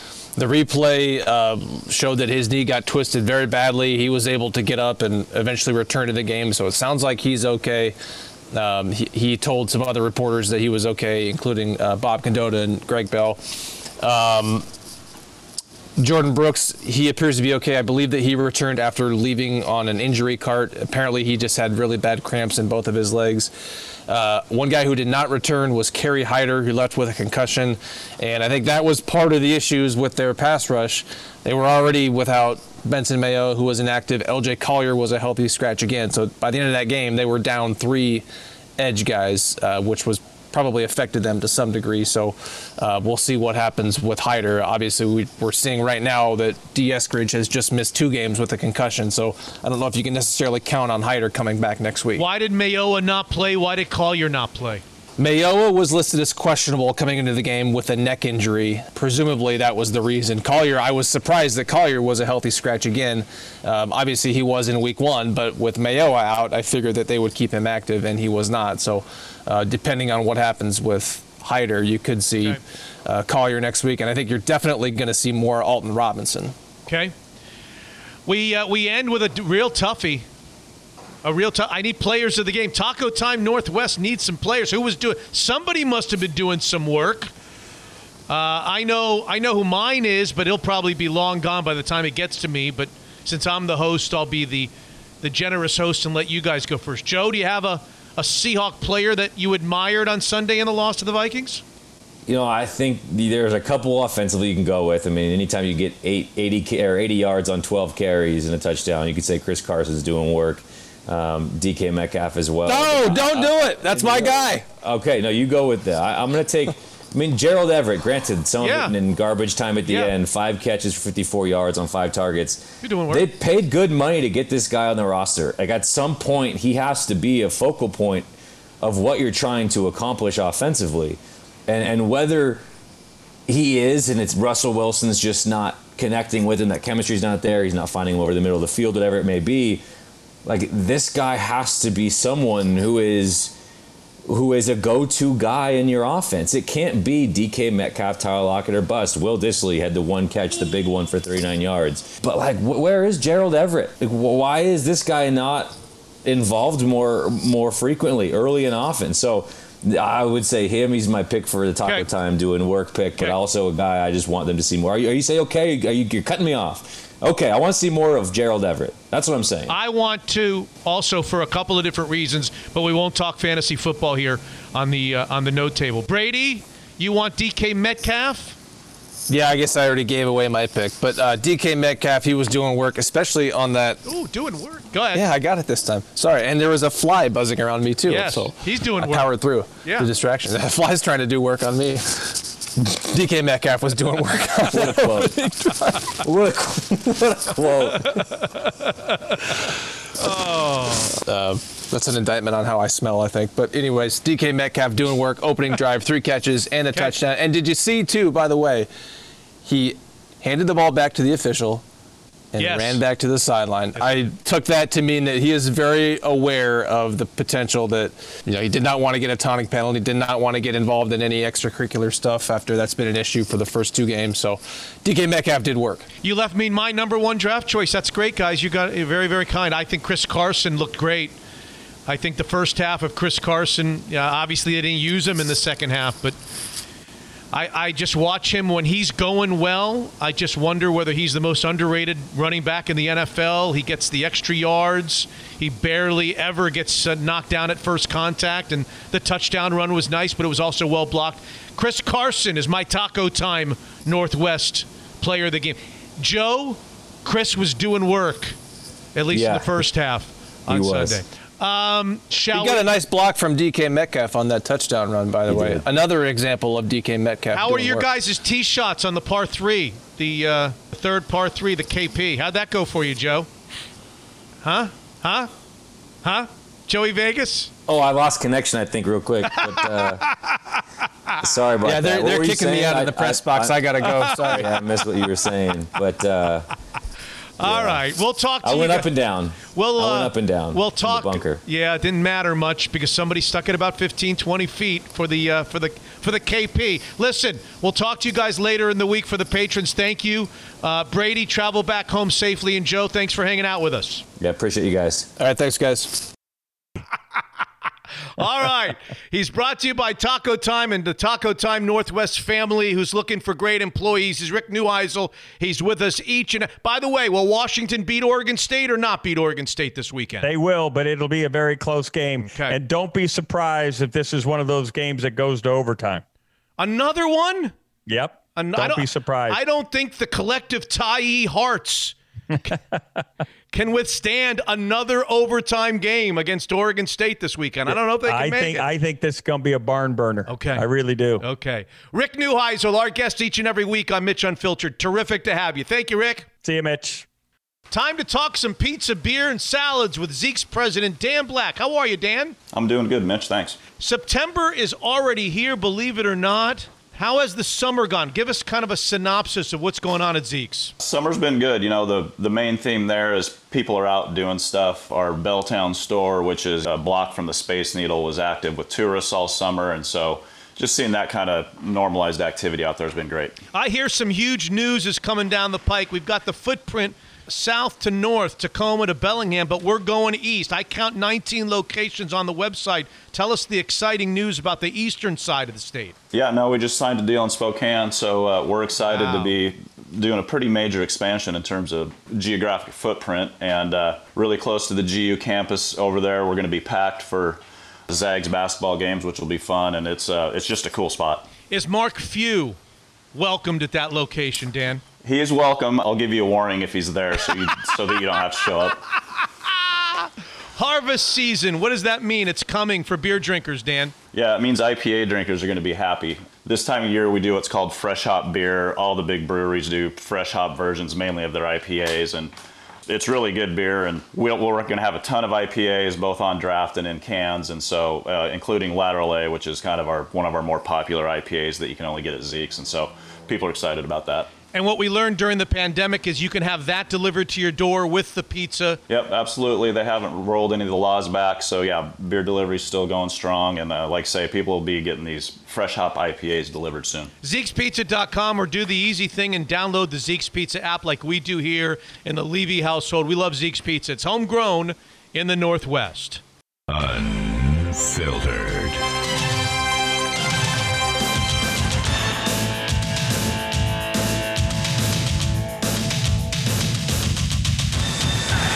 Wanting to go deep. And he's got him! Jameson Williams eating up the yardage again. 81 yard reception.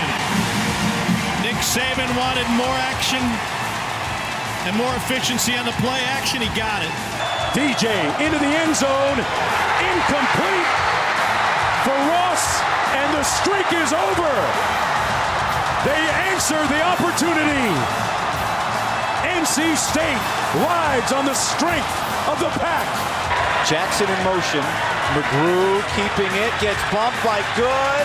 Second effort, waiting for the signal, and he is in.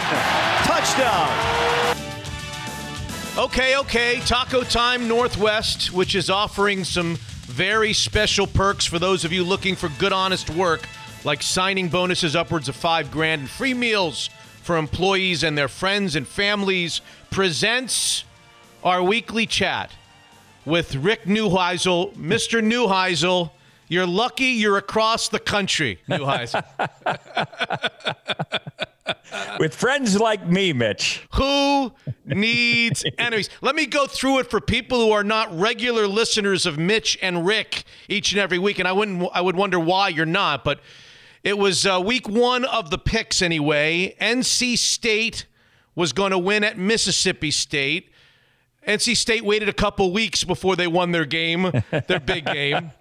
Um, Oklahoma was going to blow out Nebraska. That wasn't uh, that wasn't too kind to us. And then this past week, Rick Neuheisel, Iowa State. We liked Iowa State, and Mitch went over to that Snoqualmie casino to get his money back. I went with my my briefcases and I put it You're all 220. uh, and we were one of these days you're going to give us a game where we're not swimming upstream the entire I feel like I'm trying to dig out of a hole not only on Yeah. the season I'm digging out of a hole but I'm digging out of a hole in all these games that you recommend why is Just that remember, Mitch, you're in the Pacific Northwest where some of the finest salmon is available, and they love to swim upstream. So you're you're you're in the right place. Oh. Interesting, by the way, as I mentioned, that NC State, you were just a couple of weeks early on NC State. They beat Clemson. By the way, you also told us that Minnesota was done and they were going to lose at Colorado a couple of weeks ago. They won at Colorado, but didn't they just they they lost? They as- lost to Bowling Green as a 31 point favorite. Yes. They just picked the wrong week to tank. Oh Yes. gosh. Well, I'll have you know that it wasn't an overall loss for the week for Mitch, at least in college football, because I put a few pesos down on the mighty UCLA Bruins, laying Excellent four choice. points, laying four points at Stanford. I don't I still don't understand. Maybe you can tell me because I know you have connections on the staff of that UCLA coaching group. Um, what was he so pissed about at the end? He got a 15 yard penalty. They had won the game, and he was picking up 15 yard penalties. Did you see that? No, I didn't. Yeah. I can't answer that question. Yeah. I, I, I did not. Uh, I, I was leaving the Venerable Studios there in uh, on West 57th Street, so I did not uh, get any of that action. But uh, excited for the Bruins. This is a great start for UCLA, and they've got another big game this weekend against Arizona State, uh, which will give them a real shot in the arm towards uh, the West, given that USC lost to Oregon State this last weekend. And Clemson, as we just pointed out, lost to North Carolina State. Which Right. is which is Clemson's set. Can we put a fork in Dabo in 2021, or is he going to be like? Is Clemson going to be like the Glenn Close character in Fatal Attraction when she was dead in the tub? We thought she was dead in the tub, Glenn Close, and then she one last time she jumped out from the beneath the water's edge. Or is, I hate when they do that in movies, but yes, they do. Uh, there, there is no question that the ACC is on life support, and Clemson is part of the ACC. Uh, I know Boston College is undefeated. Uh, I know that uh, there's some nice teams and some, you know, some things going on in that league. That Wake Forest is having a nice season, but the chances of those two teams, kind of like TCU and Baylor from the Big 12 in 2014, uh, slim and none. Clemson would be the first two-loss team ever in the Final Four. Yeah, there's never been. We've a two- never had a two-loss Okay. team. That's Fine. correct. Now we've had a two-loss team win the national championship. Right. You recall uh, Les Miles' LSU team in the BCS era won a national Oh. championship with two losses. Okay. But let me give you an interesting number. we have had. I go back to the AP uh, rankings to start the season. The Mhm. top twenty-five. Yes. Nine of those twenty-five teams, Mitch, have already lost twice. Wow. Clemson was number three. Iowa State was number seven. North Carolina was number 10. Wisconsin was number 12. Miami was number 14. USC was number 15. Yeah. Indiana was number 17. Washington was number 20. And Utah was number 24. How many? How many total? Nine. I think I may have had eight of them against the Snoqualmie Casino. Uh, swimming upstream, Mitch. We're swimming upstream. Salmon baby, salmon baby. It's a long season. I It got, is. I got a bankroll. Relax, I- my friend. Uh, we got Relax. we've got lots of money. What, Aaron, what would Aaron Rodgers say at a play time like R this? E L A X. So who benefits Rick Neuheisel from Clemson's loss? I, at first, I was going to ask you if Oregon in the Pac-12 does, but then I started thinking about that, and I answered my own question by saying, "Well, Oregon's got to win them all." They got, they got to win them all. They're not going to get into the Final Four without winning them all. So really, Clemson's law, and if they win them all, whether Clemson's in or not, is not going to. Who who benefits from Clemson losing the second? game? Oregon, Oregon uh, benefits, and I Okay. think a one-loss Pac-12 uh, champion benefits. Okay. uh, because I think the ACC will be gone. But this Alabama Georgia one and two show looks formidable. Uh, we'll wait and see how Miss uh, Ole Miss does this week in Tuscaloosa. We'll get there. Uh, Yep. Arkansas has been a darling uh, thus far with wins over both Texas and Texas A&M. Yeah. Uh, Sam Pittman's team has been reconstructed and doing well, but uh, uh, I, I think the Pac-12 does benefit by Clemson's early uh, uh, two losses, and, and I think is really in good shape to get into a college football playoff. Georgia State coach says that Auburn Shawn was, Elliott. was saved by the SEC officials. We're back to the SEC officials for the second consecutive week. Rick Neuheisel. Did you see the play? Oh, it was a it was a, an horrendous no call or call. He said when you play the SEC, you got to take the hits. He's referring to the official. Now you realize he was at one time the interim head coach at South Carolina. I did not know that. Yes, he was. The, he took over when Steve Spurrier uh, Okay. fired himself. Okay. Uh, so yeah, he's. Um, that was a horrible call. I don't Horrible know how the SEC can look at themselves and say we don't have a problem. It's much like we had with the Pac-12 a few years ago, where they just butched calls right and left and and you know acted as if there was nothing wrong. So uh, Greg Sankey's got an internal issue that he's got to solve, but uh, I don't know that that play was as as horrible as it may have looked on its face, just because while it did give him 20 yards, Yep. it was on first and 10.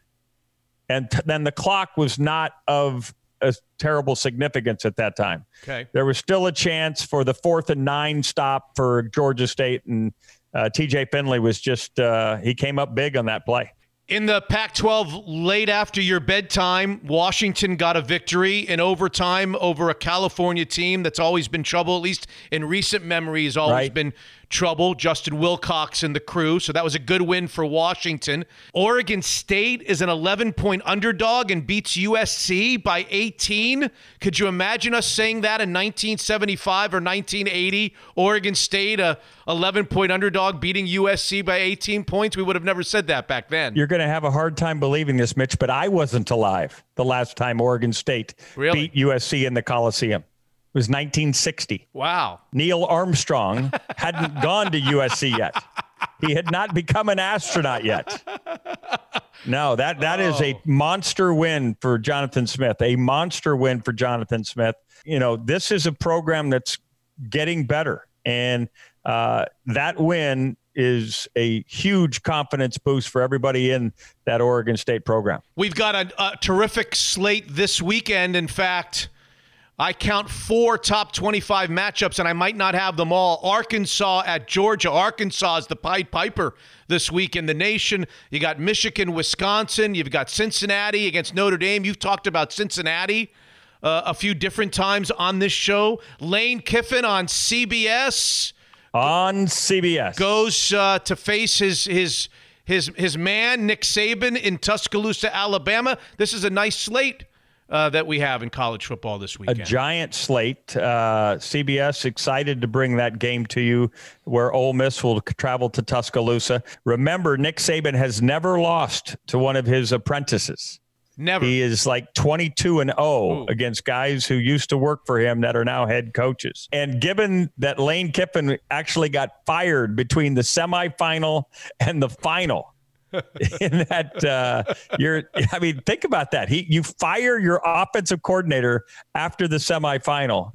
Uh, and Steve Sarkisian as we all recall called that game uh, the next night. It, it, it's a uh, it's a remarkable story. And so uh, lots of eyeballs on that one you mentioned the Arkansas Georgia game I don't know if Arkansas can be physical enough given the physical toll You that A&M game took on them Yeah. whether they can get back up and give Georgia a real good game, we'll wait and see. Cincinnati is a favorite at Notre Dame. Wow. Which shocks me.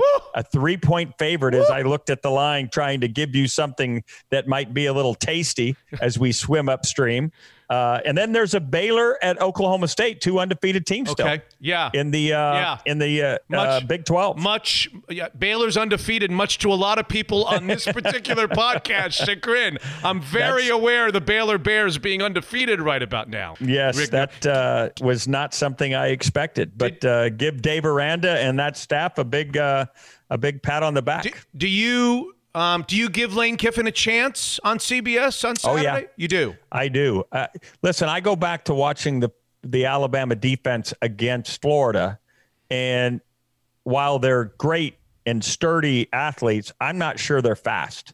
And there's going to be a lot of plays made in space. And Matt Corral, the quarterback for Ole Miss, is playing as well as anybody in the country. Heisman candidate, right? Yeah, absolutely. The Yeah. leader, Yeah. the leader in The the, leader. clubhouse right now. Yeah, the leader in, right. in the clubhouse right now with as a as a candidate. Yeah. He has uh, been sensational. Remember, they put 50 uh, on the tide a, a year ago. How Nick Saban tries to slow the pace will be fascinating.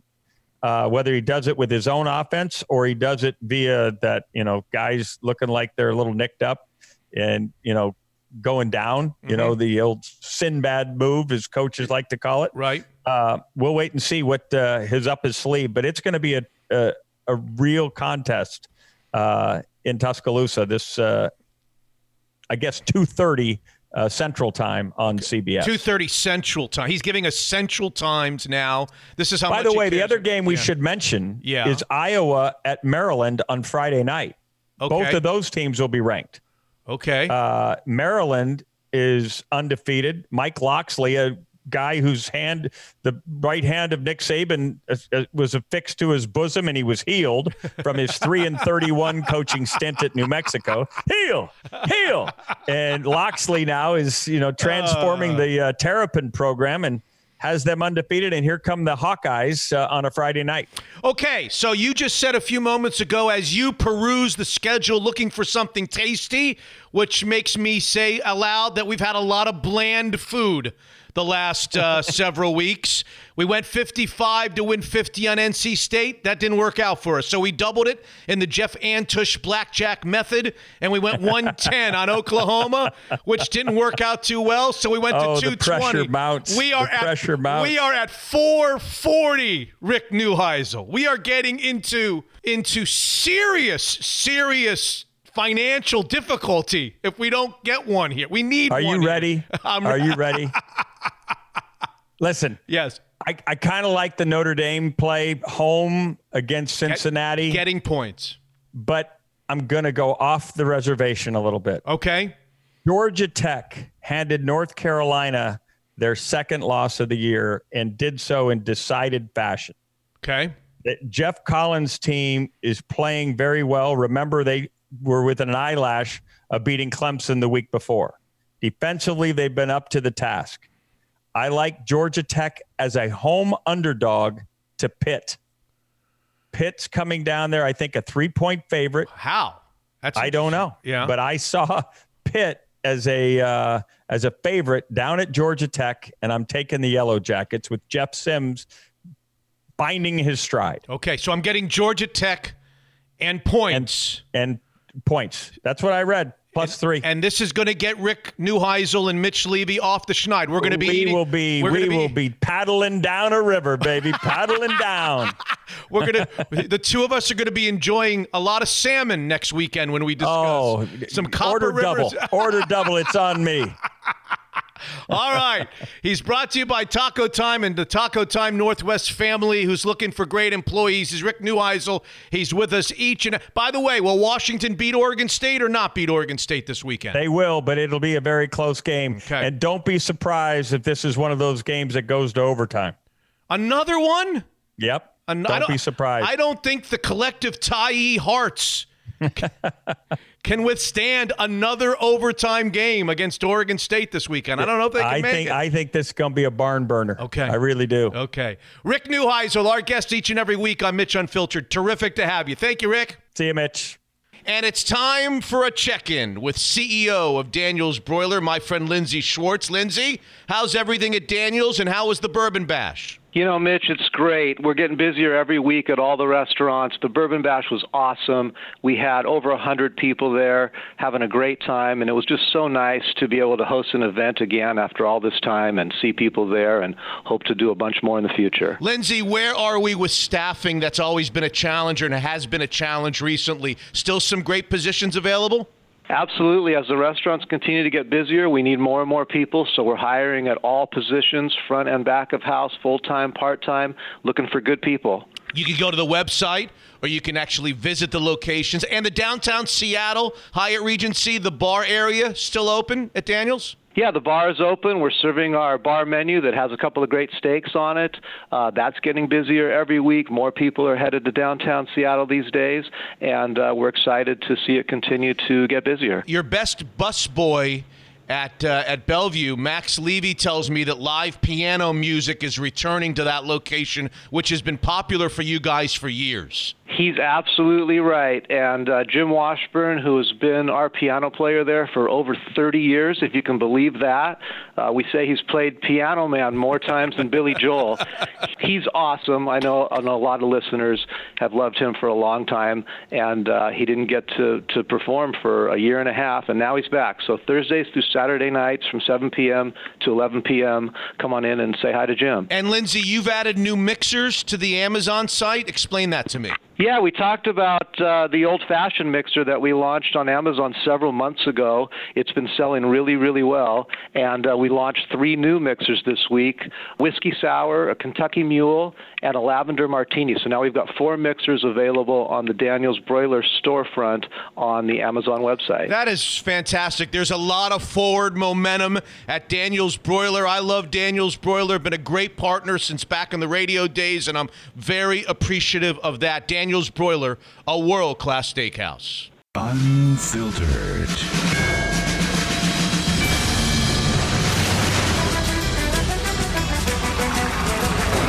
missed a five iron from Morikawa. It's the best on tour from this distance. Incredible with his irons.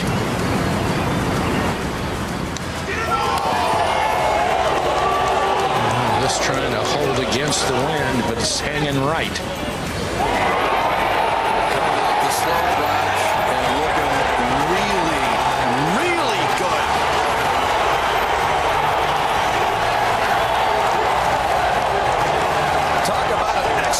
Exclamation mark at Whistling Straits. That could be the one.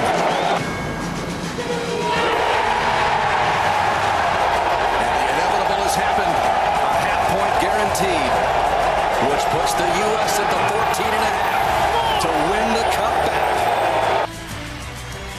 Well, the United States Ryder Cup team relieved years and years and years of frustration with a thorough ass whooping of Europe at Whistling Straits over the weekend. A man who was in the middle of one of the more historic Ryder Cups ever in 1989 is back with us, our buddy Ken Green. How are you, Ken? I'm doing real well, bud. How are you doing? I'm doing okay. Thanks for being back on the show. Finally, the kind of result that all of us thought should have been happening year after year, right? Well, you know, it's it's uh, they surprised even me. I I predicted it 17 to 11, but it, it it's just a matter of time. And I know a lot of people think I'm crazy, which won't surprise you, but I I honestly think it's the Tiger Phil effect. Why we've done so poorly the Really? last you know 25 years or so. Tell me. In in that I mean that Tiger is an intimidating person in his prime, and even to um, your teammates, your teammates want to play so well and they try so hard. And Phil's got an ego right up there with Tiger, and he's a dominating soul, and they just haven't melded. I mean, think about this: Tiger Woods, the best player on the planet in the last 50 years, uh, has not produced at all at the Ryder Cups. And Phil, the second best player, also, I believe he has a losing record. I think I don't know exactly what Tiger says, but I mean, they're the two best players by far, and yet something just didn't mix right. And no intent by the two of them, obviously, but I, I honestly I believe that that they just tried so hard that no one could get it right. You're not just talking about their teammates in best ball and in alternate shot. You're just talking about the overall team and team chemistry. Everybody was a little on edge, more with Tiger and maybe Phil than anybody else, and it just led to everybody not being able to put their best foot forward. I, I, truly believe that, and, and I don't know if I've said it on your show, but the harder you try in golf, the worse you play. And I, I just think our guys got caught up once they lost a couple of, of Ryder Cups. They got caught up in that hysteria. What's wrong? What's wrong? You know, mm-hmm. we got to create this. We got to create this. Asian Azinger develops the pod system that basically has fallen flat on his face. And now we got the Stricker system. And, you know, is everyone going to follow the Stricker way now because the guys won, you know, convincingly? It, it's just, it, it's about making, making putts and playing well. And, we've got a young group of guys now, and Europe has to have at least five guys that are as studly as our guys. And right now, they don't have enough coming up either. You know, they've got two studs, Yeah. and right, and that's it. I, I think Europe's in for a beatdown for a good another probably 15, 20 years. And part of that reason, you think one of the biggest reasons is is because Tiger's not on the team anymore. Phil was an assistant captain. He's not on the team anymore, and that's clearing the air.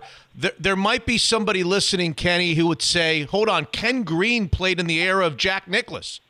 Nicklaus was the great player, the intimidating player. Ray Floyd was a great player and an intimidating player, and then they were captains.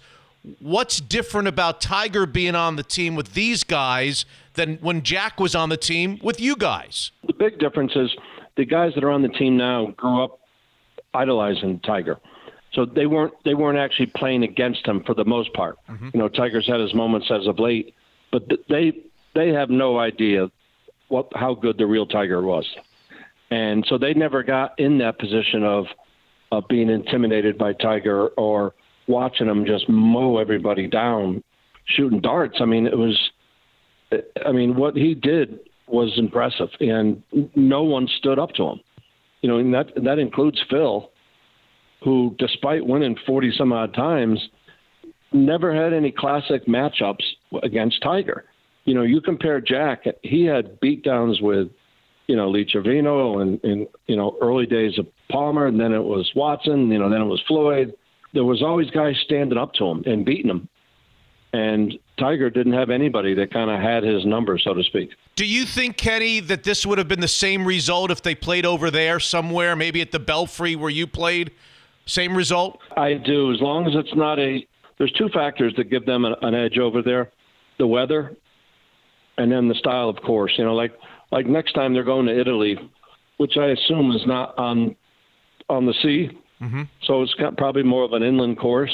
My assumption is it's not going to give them one one bit of an edge, and it's probably going to play very similar to uh, you know American style golf course where you don't have to worry so much about the winds and all that. And I, I think they're going to have a hard time as much as as the media loves to talk about the crowd. They really don't have an impact on the play. You know, the, yelling and the screaming is it sounds like it's intimidating and, and, and an issue, but when you're in there in that little little huddle, so to speak, yeah, you really don't even hear it. And if you do, you shouldn't be on the team. So you know, it just it, it sounds great, but it's it's it's going to be a battle for them. I really I really think Europe's in for a little bit of a beatdown. Can you put into words for our listeners who hear it said and written all the time, Ken, oh my God, there's nothing like the Ryder Cup. There's nothing like the nerves, how nerve wrack. I mean, you were in the Belfry, and for those of us, I, I keep re- repeating it, that are old enough like me to remember that 89 event, which was unbelievable. Um, maybe our listeners who play golf can't understand how someone could get up there and say, geez, this is much more nerve wracking than coming down the stretch at Augusta National. Are they bullshitting or are they being serious? And if they're serious, why? Well, here's what I always tell people: is that the Ryder Cup is the only event that allows you to have that last nine holes of winning a golf tournament feeling that, all right, this is it. At the Ryder Cup, you get it Friday, the first matches, all the way to Sunday, Friday, Saturday, Sunday. And as players, that's what you live for. I mean, that's who you want to see how well you hold up under that massive gun. That's the difference. Even though the 18th hole is just as important as the 25th hole, we always remember the last nine holes of a golf tournament when you're trying to win the golf tournament. Mm-hmm. And it, it's for that reason that it it mentally drains you so much that it is that's that's the part of the game that the player has to beat that week, and those who handle the mental stress of it are the ones that play the best. And even though it's not a physical stress, there's, there's no issue at all playing 36 holes, especially when nine alternate shots like playing nine holes, if that. Mm-hmm. It, it's all the mental stress that it wears you down, and when you have the mental stress that wears you down, you make mistakes under the gun. And boom, next thing you know, you lose a hole or two, and that can make the difference between winning the Ryder Cup or not. You can't watch any Ryder Cup telecast without ultimately running into a story about the greatest match play team, Seve and Olazabal. And you and Calc in 89 ran into them in one of the events. Can't remember whether it was best ball or whether it was alternate shot. They beat you guys. Can you? I, I remember it very well. Thank you. well, that's why I'm um, asking you because I, I want I wanted to ask you twofold. A, what made those two guys so tough, and was there any any gamesmanship? There's some legendary stories of Seve jingling his change and coughing in shots and doing a lot of that shit. Did he do any of that stuff with you and Calc in '89? What do you remember? Tell us about that match. Well, the, there's a few things that I do remember. and then the first five holes, Jose made three 35 footers and one 40 footer. Oh. And it was like talking about just getting a, you know, just getting stabbed right in the heart. you know, it's like, holy criminies, what the hell's going on here? Yeah. Calc and I had wiped everybody out in, in our two matches of alternate shot. And this was best ball. And we really never, you know, I think we lost, you know, with, three down with two to go or something like that. And it was those first four holes just took took it out of us. You're not talking about you're trying to come back against a, a club guy who might, you know, screw things up. Right. You know, it, it, it's hard. And the, the quote gamesmanship thing, which Sevi did do and was known for, the sixth hole, I'll, I'll, uh, I'll never forget this. Both he and Calc had knocked it in the water off the tee, so it was just Jose and myself, and we both hit it in the fairway. and We both had about maybe 16, 17 feet. I rolled mine up there about a foot and a half, and he said it was good. And he rolled his uh, by about two feet, and he just picked it up. So on the next tee, I went over to him, and I said, "Listen, Jose, do me a favor. don't pick up a ball, you know, unless I give it to you. He was just getting ready to say something, and Seve walks over and says, "Hey, hey, hey, wait a minute. Let me tell you about yesterday." and then, and then, as soon as he said that, Jose said to Seve, "Stop, Seve. I was wrong. You know, that was my mistake. They could call the hole on us, and he's not. Stop." And it just Seve, Seve always wanted to make sure he, he had the upper hand. You know, and I can promise you, I hate to say Seve was on the verge of losing it, but you know, his his game was not as strong as it was, you know, in the '90s uh, versus the '80s. And Jose basically just carried him, but he carried him. I shouldn't say carried him because Seve is the one that got him there, and and he and brought Jose to that next level. Kind of like what they talk about Poulter, who's made so many stupid putts. Sure. You know, Seve was able to pull that out of Jose, and uh, you know, I think they're 11 2 and 2 and you know, it's just like wow, you know, I mean, that's that's an unbeatable, you know, twosome and they wiped out a lot of lot of good good players. Didn't Ray Floyd get in Seve's face one year, Ken? Uh, well, pretty much everyone's gotten in Seve's face. I mean, that's you know that's Seve lived for that kind of stuff. I mean, I, I don't know if it's a part of where he grew up. You know, growing up poor and as a caddy, and you know having to play the game, so to speak, to you know beat your friends out of a peso or whatever the hell they're called over there. It just it, it came natural to him, and, it, and it's a shame because I try to remember Seve as the player, you know, a great player that he was, but it's hard for me being around some of the baloney he pulled. You know, he pulled another stunt at the Masters with me that I had to call him on, and it's a shame because he was so charismatic. It was, you know, people just loved him. You know, and and it, uh, you know, the swashbuckler, you know, image, so to speak, and it, it's a shame that part of his image that people always will remember is, you know, he he played the the mind games, and if it was football or baseball or any other sport, they probably wouldn't mention it because that's what everybody does. You know, you you, you know, you're always trying to cheat and get the edge, but golf has that reputation of, you know, being a gentleman's game, and and so you know he he does get called on that occasionally.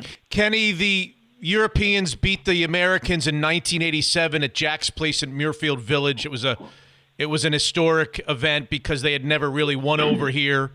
And then you guys played in 89, so all they needed to do was tie you guys to retain the cup. And it came down, well, it didn't come down to it, but the clinching the clinching point to tie was your singles match. Do you remember obviously you remember. What was that feeling like? Knowing, all right, I just lost my match, and as a result, we can't get the cut back. Did that feel horrible? Boy, you're full of good memories here. uh, uh, you know, I was I was telling uh, Kristen, my love, today that when I watch the Ryder Cup and then I see the singles, uh, it, I always go back to what happened because it was the worst, what I call a Loxahatchee reversal that you've ever seen. We were we were dead even going in 18. We both hit good drives. Now this was the old Belfry that had the three tiered green mm-hmm. with a bunker to the left and then the water. He had two thirteen. I had two 12s. So he he hits a two iron. That's the difference between today's game and, and our game. Yeah. We're whacking two irons and they're hitting six irons from 220. it, it, uh, he hits this pull yeah. full draw that was going in the water. I mean, there was no doubt in my mind it was it was in the water, and worst case scenarios in the bunker, but it hits the left lip of the of the bunker, and not only does it not go in the bunker, it bounced onto the green. Yeah. No, I'm I'm like that's just not. I mean, it's just not possible. It's just like wow, but you know, I'm I'm fine. You know, you hit your shot, you go with it. And I had 209 to carry the tier and 212 to the hole, and I hit a cleek, which was a, like a five wood back then. Uh, just absolutely flagged it. I flew at 209 to the very top of the crest, and it bounced off, and I thought it was going to be, you know, a seven, eight footer. And next thing I know, you know, the ball bounces up in the air and it plops down. And then next thing you know, you see it rolling all the way back down. And Yeah. I, I went from seven feet to 80 feet Uh huh. and it's you know it's impossible two putt. I I rolled the first one by probably 12 feet because you got to get over the hill. He makes a two putt, I missed mine coming back, and it's like this is what golf's all about. You know, here I went and hit the shot perfect. He hits his cork shank duck hook. and next thing I know, I, I lose. I lose the match. Oh. You know, to to this day, I can laugh about it, but I, I part of me still doesn't laugh because I still don't understand how, in God's name, that ball bounced onto the green. Was that and mine didn't end up close? Was that the most disappointing of your professional career? The p- most disappointing moment, or were there others that were worse? No, that, that was, was it. That's the worst. That was it. The worst feeling I've ever had. Yeah. you know, because it, it, again, it's not for me, and this is the difference between winning individually or losing individually. It was, wow, you know, like you said, that was the 14th point, and I don't agree with that rule because it, it makes no sense. You know, why why a team that should pay for the sins of your father, so to speak. Uh, but that's how it is. So that's how it goes. But it, it you know, I'll I'll always have that honor. And as long as there's people like you around to remind me, I'm going to have to I'm remember. so- I'm sorry. I'm sorry. So you believe in, in closing that this is the beginning. This is not just a one-off. The Americans, you know, blasting the Europeans. You think with uh, with with Phil and Tiger fading at least as players, this is the start of of a, of another kind of dominant United States run over the next many years. I, I do. It, it just we have so many young guys that are so good. You know, let, let's just say okay, 20 years. So that's 10, 10 cups. Yep. I, I I would be willing to bet my life that they're going to win seven out of the ten. Okay. And you know, it wouldn't shock me if it's eight out of ten. It's just there they, there are so many good ones, and you know they've got Hovland, they've got Rahm, uh, maybe Fitzpatrick, but other than that, they had more guys in the 40s that that lately we've been using. Right. And uh, I, I think it's I think the tide has uh, has turned. There it is. Uh, the voice of Ken Green, who's always kind to us after majors and now after the Ryder Cup, where the United States really blasted Europe in in record-setting fashion. Always great to hear your voice. Sorry to bring about, bring back those memories of uh, of 1989. You're really kind to us and have been here on Mitch Unfiltered. Can't wait to speak to you again, Ken. That- uh, that's okay. I have pills for nightmares. Don't worry about it. Thank you, Kenny. Talk soon. All right, buddy. Be good. If you've listened to Mitch Unfiltered, then you know. You know by now that Jordan Flowers and his squad has changed teams to Cross Country Mortgage, which means even better opportunities at your fingertips. And here he is, Jay Flo himself, Jordan Flowers. How are you, Jordan? Hey, I'm doing great, Mitch. Thank you so much. It's been a fun and active summer with this transition. I've talked to so many of your patrons and listeners that have followed us and been able to connect with us since we left. But uh, we're just learning so much more about this company than we even knew as far as products and what we're able to offer our clients and quick closings. And it's been phenomenal. Give us an example. You and I were talking before we started to record. Give me an example of something that you can do now, a product that's at your fingertips now that wasn't there with the other guys. Yeah, uh, we have a construction to perm product that has really been hard to get just for anybody locally. Banks have backed out on true custom construction loans. Most independent mortgage bankers don't have it, and we have it here, and it's one of the best I've seen since the early 2000s. I was talking to the head of the construction department just yesterday on a 1.4 million dollar deal in Montana, and there are some really fantastic, unique things about our product that really make buying that lot and building that dream home a reality for people, including being able to finance in your payments during a construction so you don't ever have to make a payment during construction. It just gets accounted to the actual loan balance, as well as a lot of the issues tend to come down to draw requests with builders and getting their subcontractors paid quickly. Mm-hmm. We pay out based off the budgeted line item on the proposal versus having to submit invoices and receipts and then go through the process of paying out. so a lot of great things here. And you roll straight into a permanent 30 year fixed in the three to three and a quarter range right now. So fantastic 30 year fix for it. And if you're just in the market to refinance and, and get better numbers on your current 30 year fix, what are they? And why would people that are sitting around with 4% interest rates, why are they not making the call to you or somebody like you to explore their options? Well, if they're sitting in the high threes or above four, they've probably heard maybe I talked to your patrons too long, maybe. Who knows? But It's a fantastic time to refinance, and rates are still in the mid to upper twos to low threes, depending on your situation. And it's a great time to tap into equity in the home if you've been putting off those home projects, or you're wanting to go on a trip, or invest, or just have money ready to put into this crazy market. And I implore everybody to give me a call if you're thinking about refinancing mid threes or above, even low threes, depending, and you mm-hmm. want to shorten the term. It's mm-hmm. just the time to do it. And the Fed came out and said that they're going to maybe start tapering here soon, which could have impact on mortgage backed securities and interest rates. So it's the time to do it. Phone number. You can always reach me on the cell 425 890 2957. 425 890 2957. That's uh, Jordan Flowers and his team now, the Kirkland office of Cross Country Mortgage, great partners of Mitch Unfiltered. Unfiltered.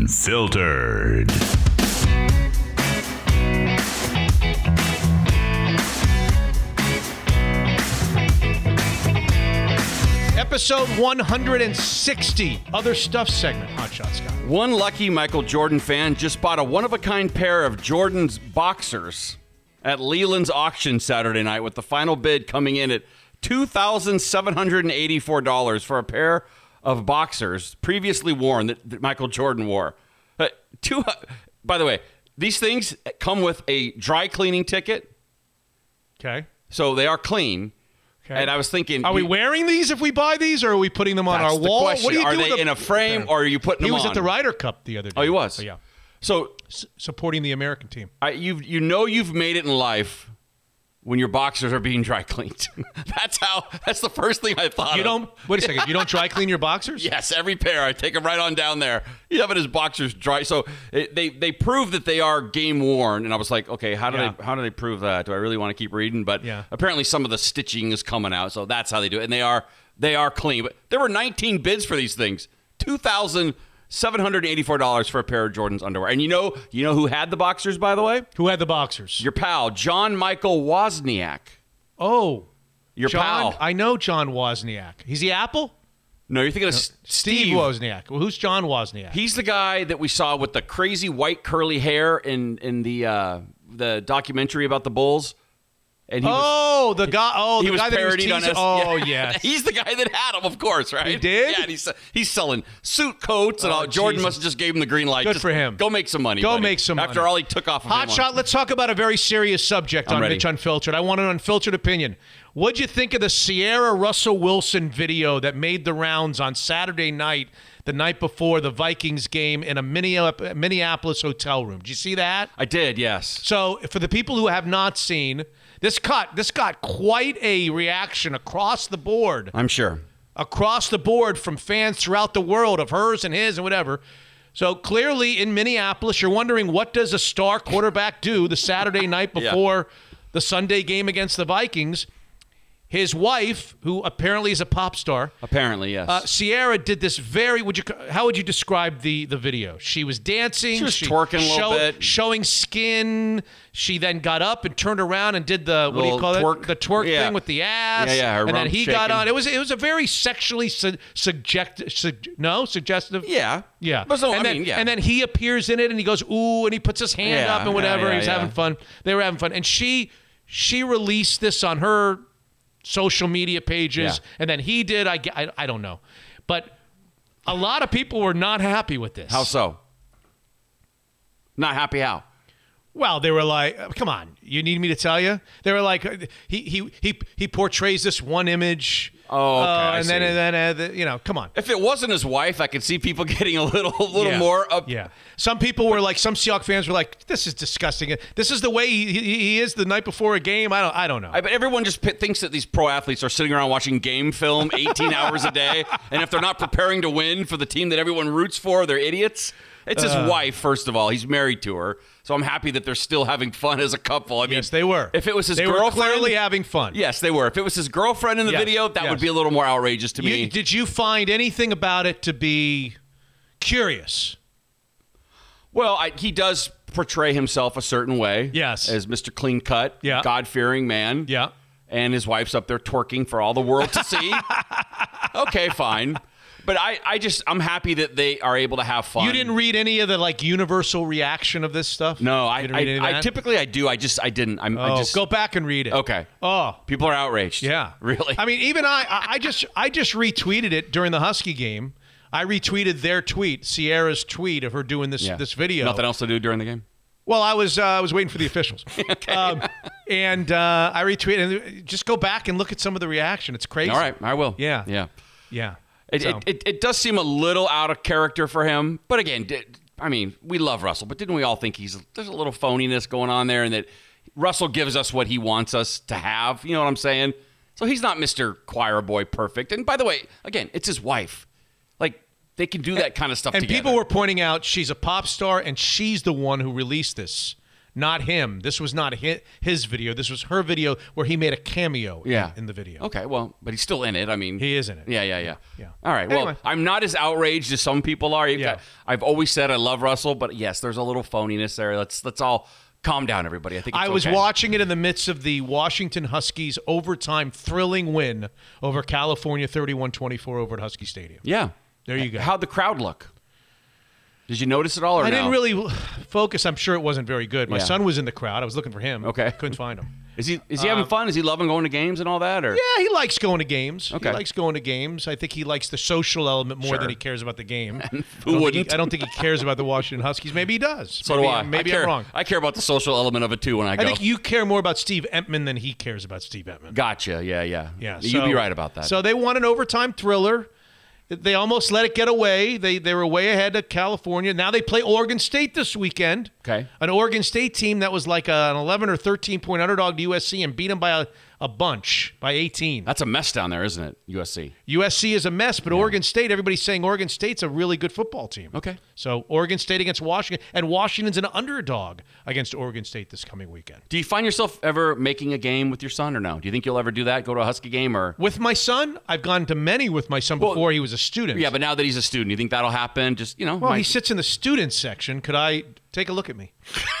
you'll fit right in. Yes, I'm sure. Bring your ASB card; they won't question I it at don't all. think he's going to squeeze me into the student Okay, section. just well, I- wondering. I, guess I could get him out of the student section and we could get tickets, but I think he'd rather go with his buddies. Okay, gotcha. All right. You know, J.K. I know that would shock you. Yeah, it does. That that's me, more yes. exciting than going with dad. Yeah, yeah, yeah, yeah. You familiar with the name J.K. Simmons? Yeah, he's an actor, isn't he? he is, yes. Yeah. And he also knows a thing or two when it comes to homeowners insurance. Oh, that's right. He's the guy from the yeah with the duck, the Aflac. No, No, that would be Aflac. This is this was uh, farmers. Farmers. Farmers yes. insurance. He's the yeah. spokesman for. He Uh, does for- a great job. Yeah. So, well, I hope he's covered because uh, somebody broke into his house. Jesus. God. He and his wife were out of town, and they got a call from the cops. Uh, from his uh, somebody broke into his San Fernando San Fernando Valley home around 8 p.m. on Thursday night. So uh, the house was not ransacked, so they got to to come home figure out if anything was stolen. But hopefully he's covered. If it comes out that he's not covered and he refused to get homeowners insurance for some reason, could you imagine It'll be like New York Vinny not voting for the stadium after pumping his fist for three months. Or New York Vinny talking about a car that he loves that he let get impounded. It had been impounded for six months. That's He hadn't driven it in six months. Yeah. Uh, I did the U.S. Ryder Cup team. Did we do that? Yeah. The beers. They won big, nineteen to nine. Was a great, great weekend for the United States because they're they traditionally they suck in the Ryder Cup. They're they're just not good enough to beat the European team. For whatever They're not- reason. they're not tough enough.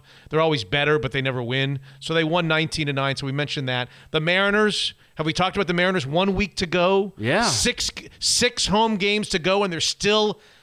They're not well, but they're alive. They Yes. keep winning most of their games. They lost a 14 to 1 game the other night, but for the most part, they've been winning games. They won on Sunday. I think at the time of this recording, they're two games left in a loss in the loss column Yeah. behind. Yep. They do have to jump Toronto, but Toronto and New York play a three-game series this Ah. week. So I would say I would say go win all 6 and then you've got a shot. Right. Yeah, you got to just win out and see what happens. I think you got to win six Yeah. and hope that uh, everybody else goes four and two or worse for you to get into the uh, to the playoff to get into the playoffs. Right. You're not even in the playoff. Right. You're in the playoff to get into the playoffs. But it's amazing because there's a stat. I know I've given you this stat before. As of the recording of this episode 160, the Seattle Mariners are 86 and 70. Okay. Okay. 86 and 70. The Toronto Blue Jays, who who are also not in, they're one game behind the Yankees, are 87 and 69. Okay. Okay. So you got 86 and 70, Uh-huh. 87 and 69. One game different in standings, right? Yeah. That's as close as you can be without being tied. The run differential You'd for the love this. Mariners this year is negative 61. If you added up all the runs they've scored Yeah. and all the runs that they've given up, they're 61 lower than they've actually given up. Okay? What do you think the Toronto Blue Jays are with essentially the exact same record? What do you think their run differential Yeah. is? Take a guess. I, I, it's, so the Mariners are minus Yeah, yeah, 61. minus What- 61. and they're 16 games over 500. What is Toronto? One game better. Uh, Essentially the same record. What do you think? well, I mean, I would assume that they, I would assume that they've scored more than they'd given up. That that that's where I would go because they have, you know, they have a winning record. Well, they have a winning record, and most Yeah. of the time, when you're 17 games over 500, you've scored more than you've given up. That's where I'm starting with. Okay. Yeah. Okay. Uh, I'll say, you know, 10, 10, 10 more. Okay. Ten- so 10 you think the the, good. So the Mariners are negative 61. Yeah. You say t- uh, the Blue Jays are 10 Sure. good. That would mean they're 71 better than the Mariners margin, right? Yes. Right. Higher, a little bit higher. Higher than 10? Yeah. All right, 25. A little higher. A little 40. higher. A little higher. 60. A little higher. A little higher. 80. A little higher. Double it. Oh my could go higher. 160? Higher. Higher. Higher. 170. Higher. 180. Higher. Right there. 172. What? Plus 172. The Toronto Blue Jays, with essentially Holy the same crap. record of the Seattle Mariners, have scored 172 runs more than their opponents this year, and the Mariners have scored 61 less. That's a difference of 233 runs. And they are the exact, essentially the exact same record. I just want to point that out. That's crazy. I know the Mariners don't like people pointing that out, but whatever. Take it for what it's worth, Yeah. buddy boy. Yeah. I'm just telling you. Well, but again, when they lose, it's 14 to 1. When they win, it's 6 to 5, right? right. Is that the, that's the deal, I Pretty guess? much, Yeah, yeah. with them. Yeah. We haven't talked. Now, I, I don't want to get into the whole Gabby Petito thing, the woman who went missing. Yeah, we did that on episode 159. Sort of. I think I think people probably know, but Yeah. They found her body, Yes. and they've now buried her, have they not? yes, they had, had a s- funeral? Yes. Yeah. And the guy who's the suspect, her fiance or boyfriend, Yeah. went missing. He's still missing. Oh, they haven't gotten him yet? He's, oh. They have not found him yet. Oh, okay. He showed up, they thought on someone's deer cam. They thought he was in Canada. Well, guess who's in town to solve this? Who showed up at, what's his name? Something, Brian Laundrie's house to help solve this case? I have no idea. Tell me. Dog the Bounty Hunter has has thrown his hat into the I don't ring. know who that is. What? You ever heard of Dog the Bounty Hunter? I He only know. had his own TV show for like 10 years. I have. I know McGruff or McGriff. Oh. McGruff, the, the crime dog. you have to Take a bite out of crime. Yeah, I remember that. Yes. That's the only dog I know. Okay, his, they call I don't him know. Dog. His- I don't know who you're talking to. Do you know what a bounty hunter is? When people owe money to the courts, they go. To, okay, you never saw this his show. No, I have no idea what you're talking about. He's got a about. full-on mullet. He's all Okay. buff, sunglasses. What does he do? He's a bounty hunter. Yeah, he finds people. Yeah. Who, oh, who Oh, owe money. Who need to come to justice somehow, either Yeah. by owing money. Yeah. So he's throwing his hat in the ring. He's showing up at this guy's house. Knock, so Do- Dog the Bounty Hunter. I ruined the whole bit by not knowing who Dog the Well, Bounty Hunter. It's okay. A lot of people probably do know who he is, so they're probably laughing. That Dog the frickin' Bounty Hunter. That Mitch doesn't know who Dog the Bounty Hunter is. I, I used to love that show. He had his own no show for idea. a long time. No idea. Never even heard of it. So he owned a bail bondsman oh, that makes sense. business. Yeah. So he'd front thirty grand for somebody, and then but- go after him. Well, if they don't go to court, he has to eat his thirty grand. Right. So guess who? Gets him to court. Exactly right. By the usually by the short hairs. Right. I'm gonna guess Dog the Bounty Hunter. He's a he is a real human. He's like he is. He does have a scent like a dog. He can go to someone's house and know if somebody's hiding somewhere. He pulls them out of attics. He pulls them out of closets. I used to love his show, but a couple too many n words on a private call for me, so I had to kind of move on. Yeah. the network did too eventually from him, but Yeah. I just think it's funny that he showed up at this guy. I'm Don't telling you, he is. he's good at it. Yeah. And don't be surprised if Dog the Bounty Hunter finds this Brian Laundrie, this guy who's been on the lam. Can we get Dog the Bounty Hunter on the podcast? That's a good question. You probably could. Yeah. I don't know that I would be capable of doing the interview. You might have to do the interview, I but I think we come should over and do it, yeah. Yeah, I don't know who he is. His wife died a couple years ago. He's got a new wife now. Don't He's know. Got 11 kids. No. He was in prison in Texas for a long time on uh, No, death row and got out. he was. Yeah, he was on death row. in I thought he. Texas. I thought he's like a, a good guy. He is now. He is now, as a matter of He's fact. turned over a new leaf. He's on the good side of the law now. I Yeah. got two super sad. St- I got lots of sad stuff. Yeah, I, did, I was trying to like Should skip we not through do mine. this- Michael Jordan's son and all kinds of. I don't know about Michael Jordan's son. Yeah, it's kind of a bummer. I mean, Did he die? No, no, he's alive. The 32 year old Jeffrey Jordan. Yeah. Uh, he got in a He was fight. in the news before. He, yeah. he got in a fight at a bar, hit his head, and then got and then he started beating the shit out of the people that work at the hospital. Oh. So he's now been booked for aggravated assault, which is a felony because he did it at a hospital, I guess. And so Jeffrey's people say that he was confused and disoriented following the fall. So we'll see what happens with that. I've got three items. I've got a Utah player that was killed. oh, saw that. Yeah. by gunshot at a, at a house party. Aaron Lowe, a 21 year old defensive back. I've got a Washington State University wide receiver, a Cougar wide receiver, in serious condition after getting shot also at a house party where there's another 23 year old who's dead. In Pullman, this happened? Yeah, in Pullman, or just outside of. Yeah, in Pullman, in Pullman. I've got either if you and if that's if those two things don't I get know you, what you're gonna say. I got a 40 year old woman falling six f- stories out of the San Diego Petco Park. Uh, upper deck with her two year old son. Although they're saying it's suspicious, it appears to be suspicious. Maybe she was pushed.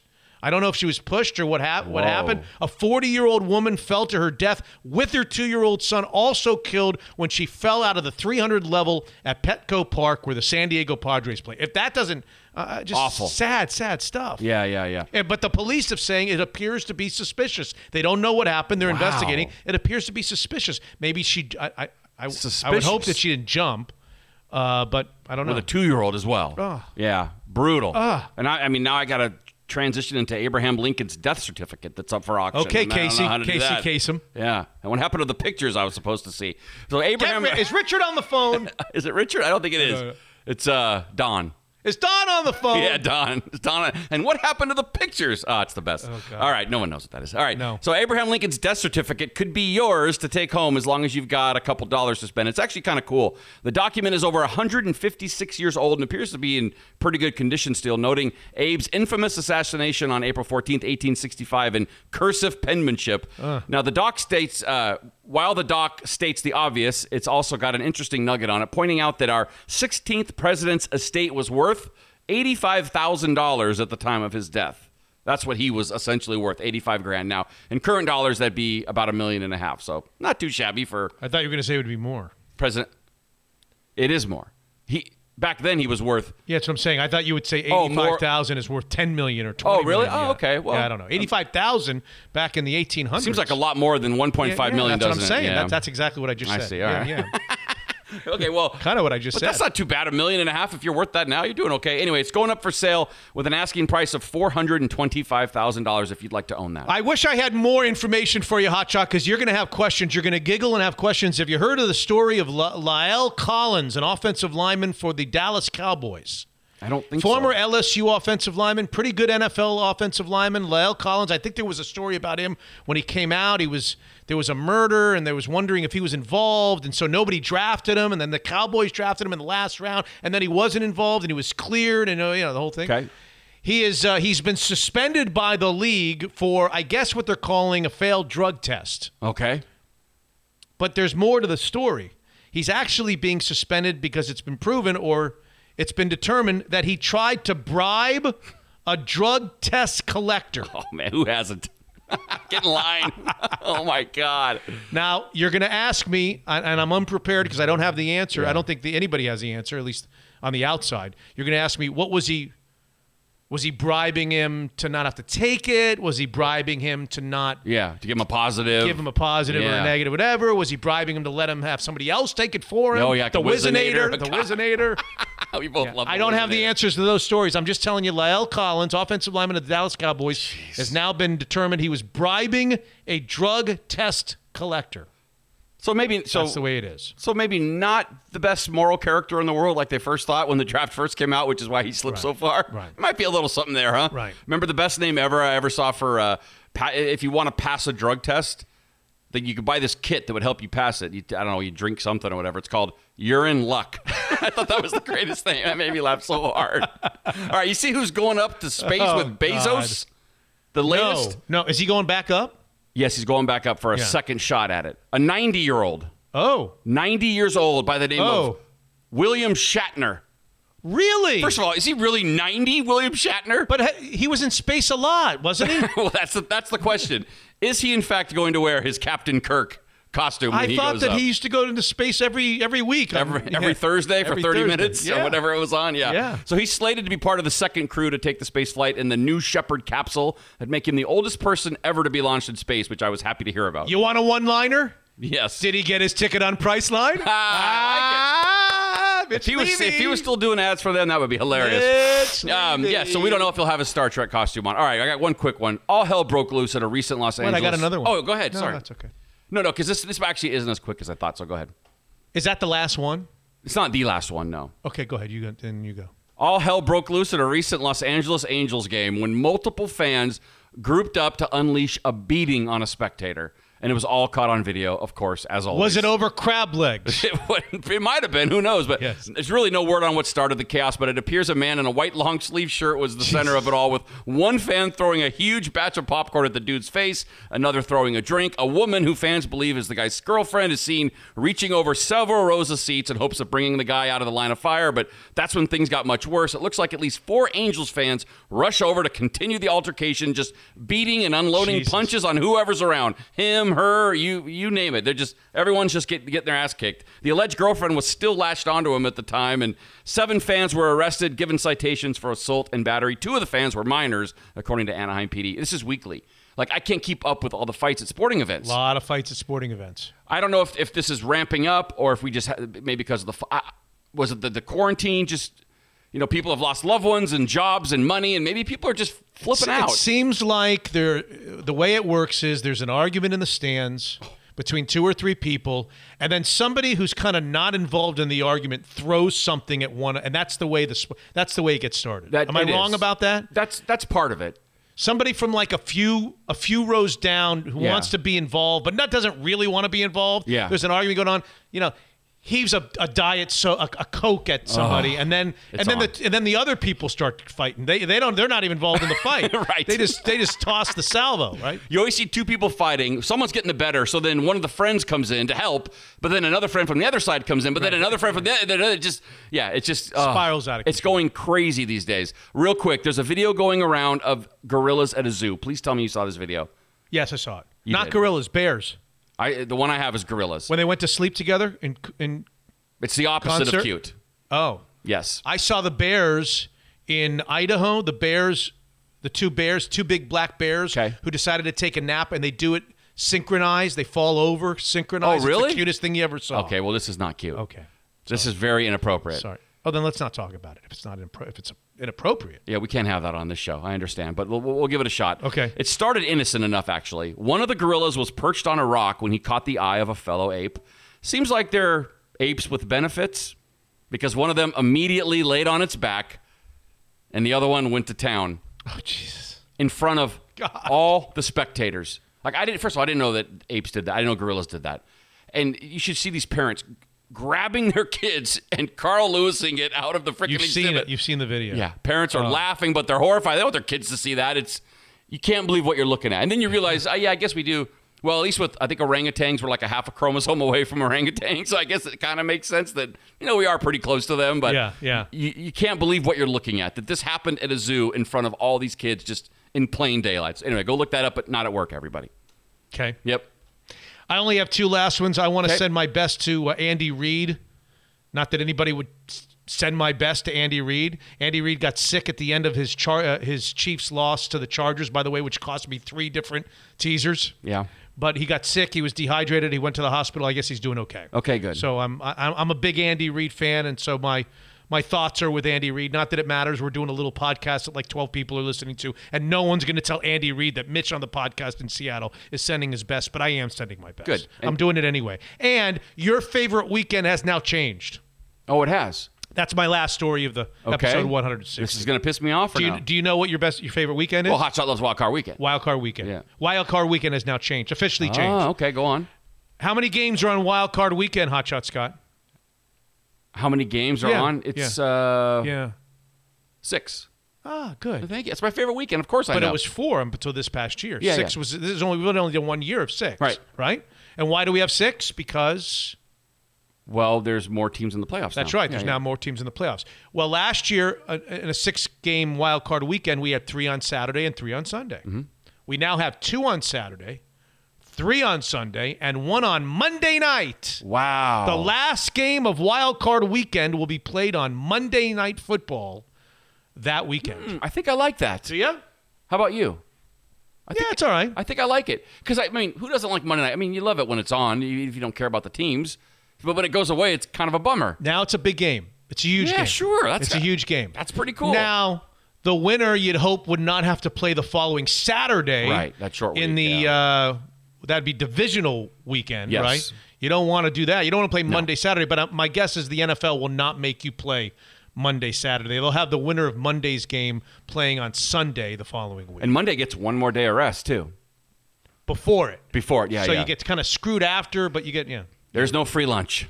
You're gonna have to pay it somewhere, right? There you go. There you go. That's my last story. Back in January, I don't know if you remember, I told you that Eric and Lori Harmon were arrested for filming adult acts on the Myrtle Beach Skywheel. Does that story ring yes, a bell? Yes, it does. Yeah. And then in July, it kind of blends with every other story Yeah. you've done. But go ahead. And then in July, Lori was Yeah. accused of sitting on a front porch fully exposed. She's also accused of participating in some unseemly acts while exposed, and her delightful fella apparently shared the video of her on Twitter. That was in July. In August, police were called to Oceanside Village, where someone provided them with a USB drive with several different incidents involving the Harmons performing similar acts in public, taken from various social media platforms, according to a police report. The person who called the police said there have been continuing issues with the couple.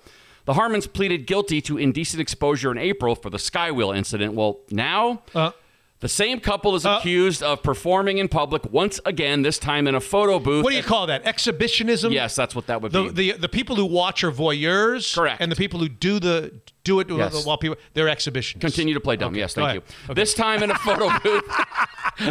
they did it at a photo booth at, a, Yes. at the Garden City Pavilion Arcade. Yes. And they were sharing the video to Twitter, according to the warrants. Okay.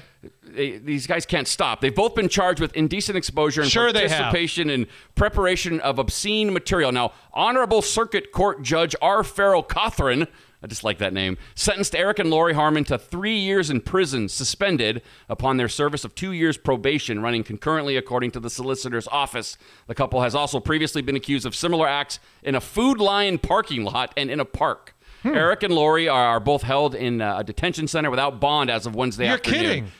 So it, it's getting serious now. Yes. They're really being held? This is like the fifth or sixth incident. Yeah, but still, okay. Yeah, All right. Yeah, I mean, you know, the laws are laws, whether we agree with them or not. Okay. And I just got to say, hey, Harmons. Uh oh. Not to brag, but my wife and I, yeah, we have a scheduled date night every six months.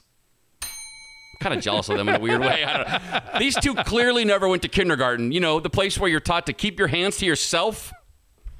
Good news, bad news for those taking nude photos of themselves. The bad news is the camera adds 10 pounds. The good news is the camera adds 10 pounds.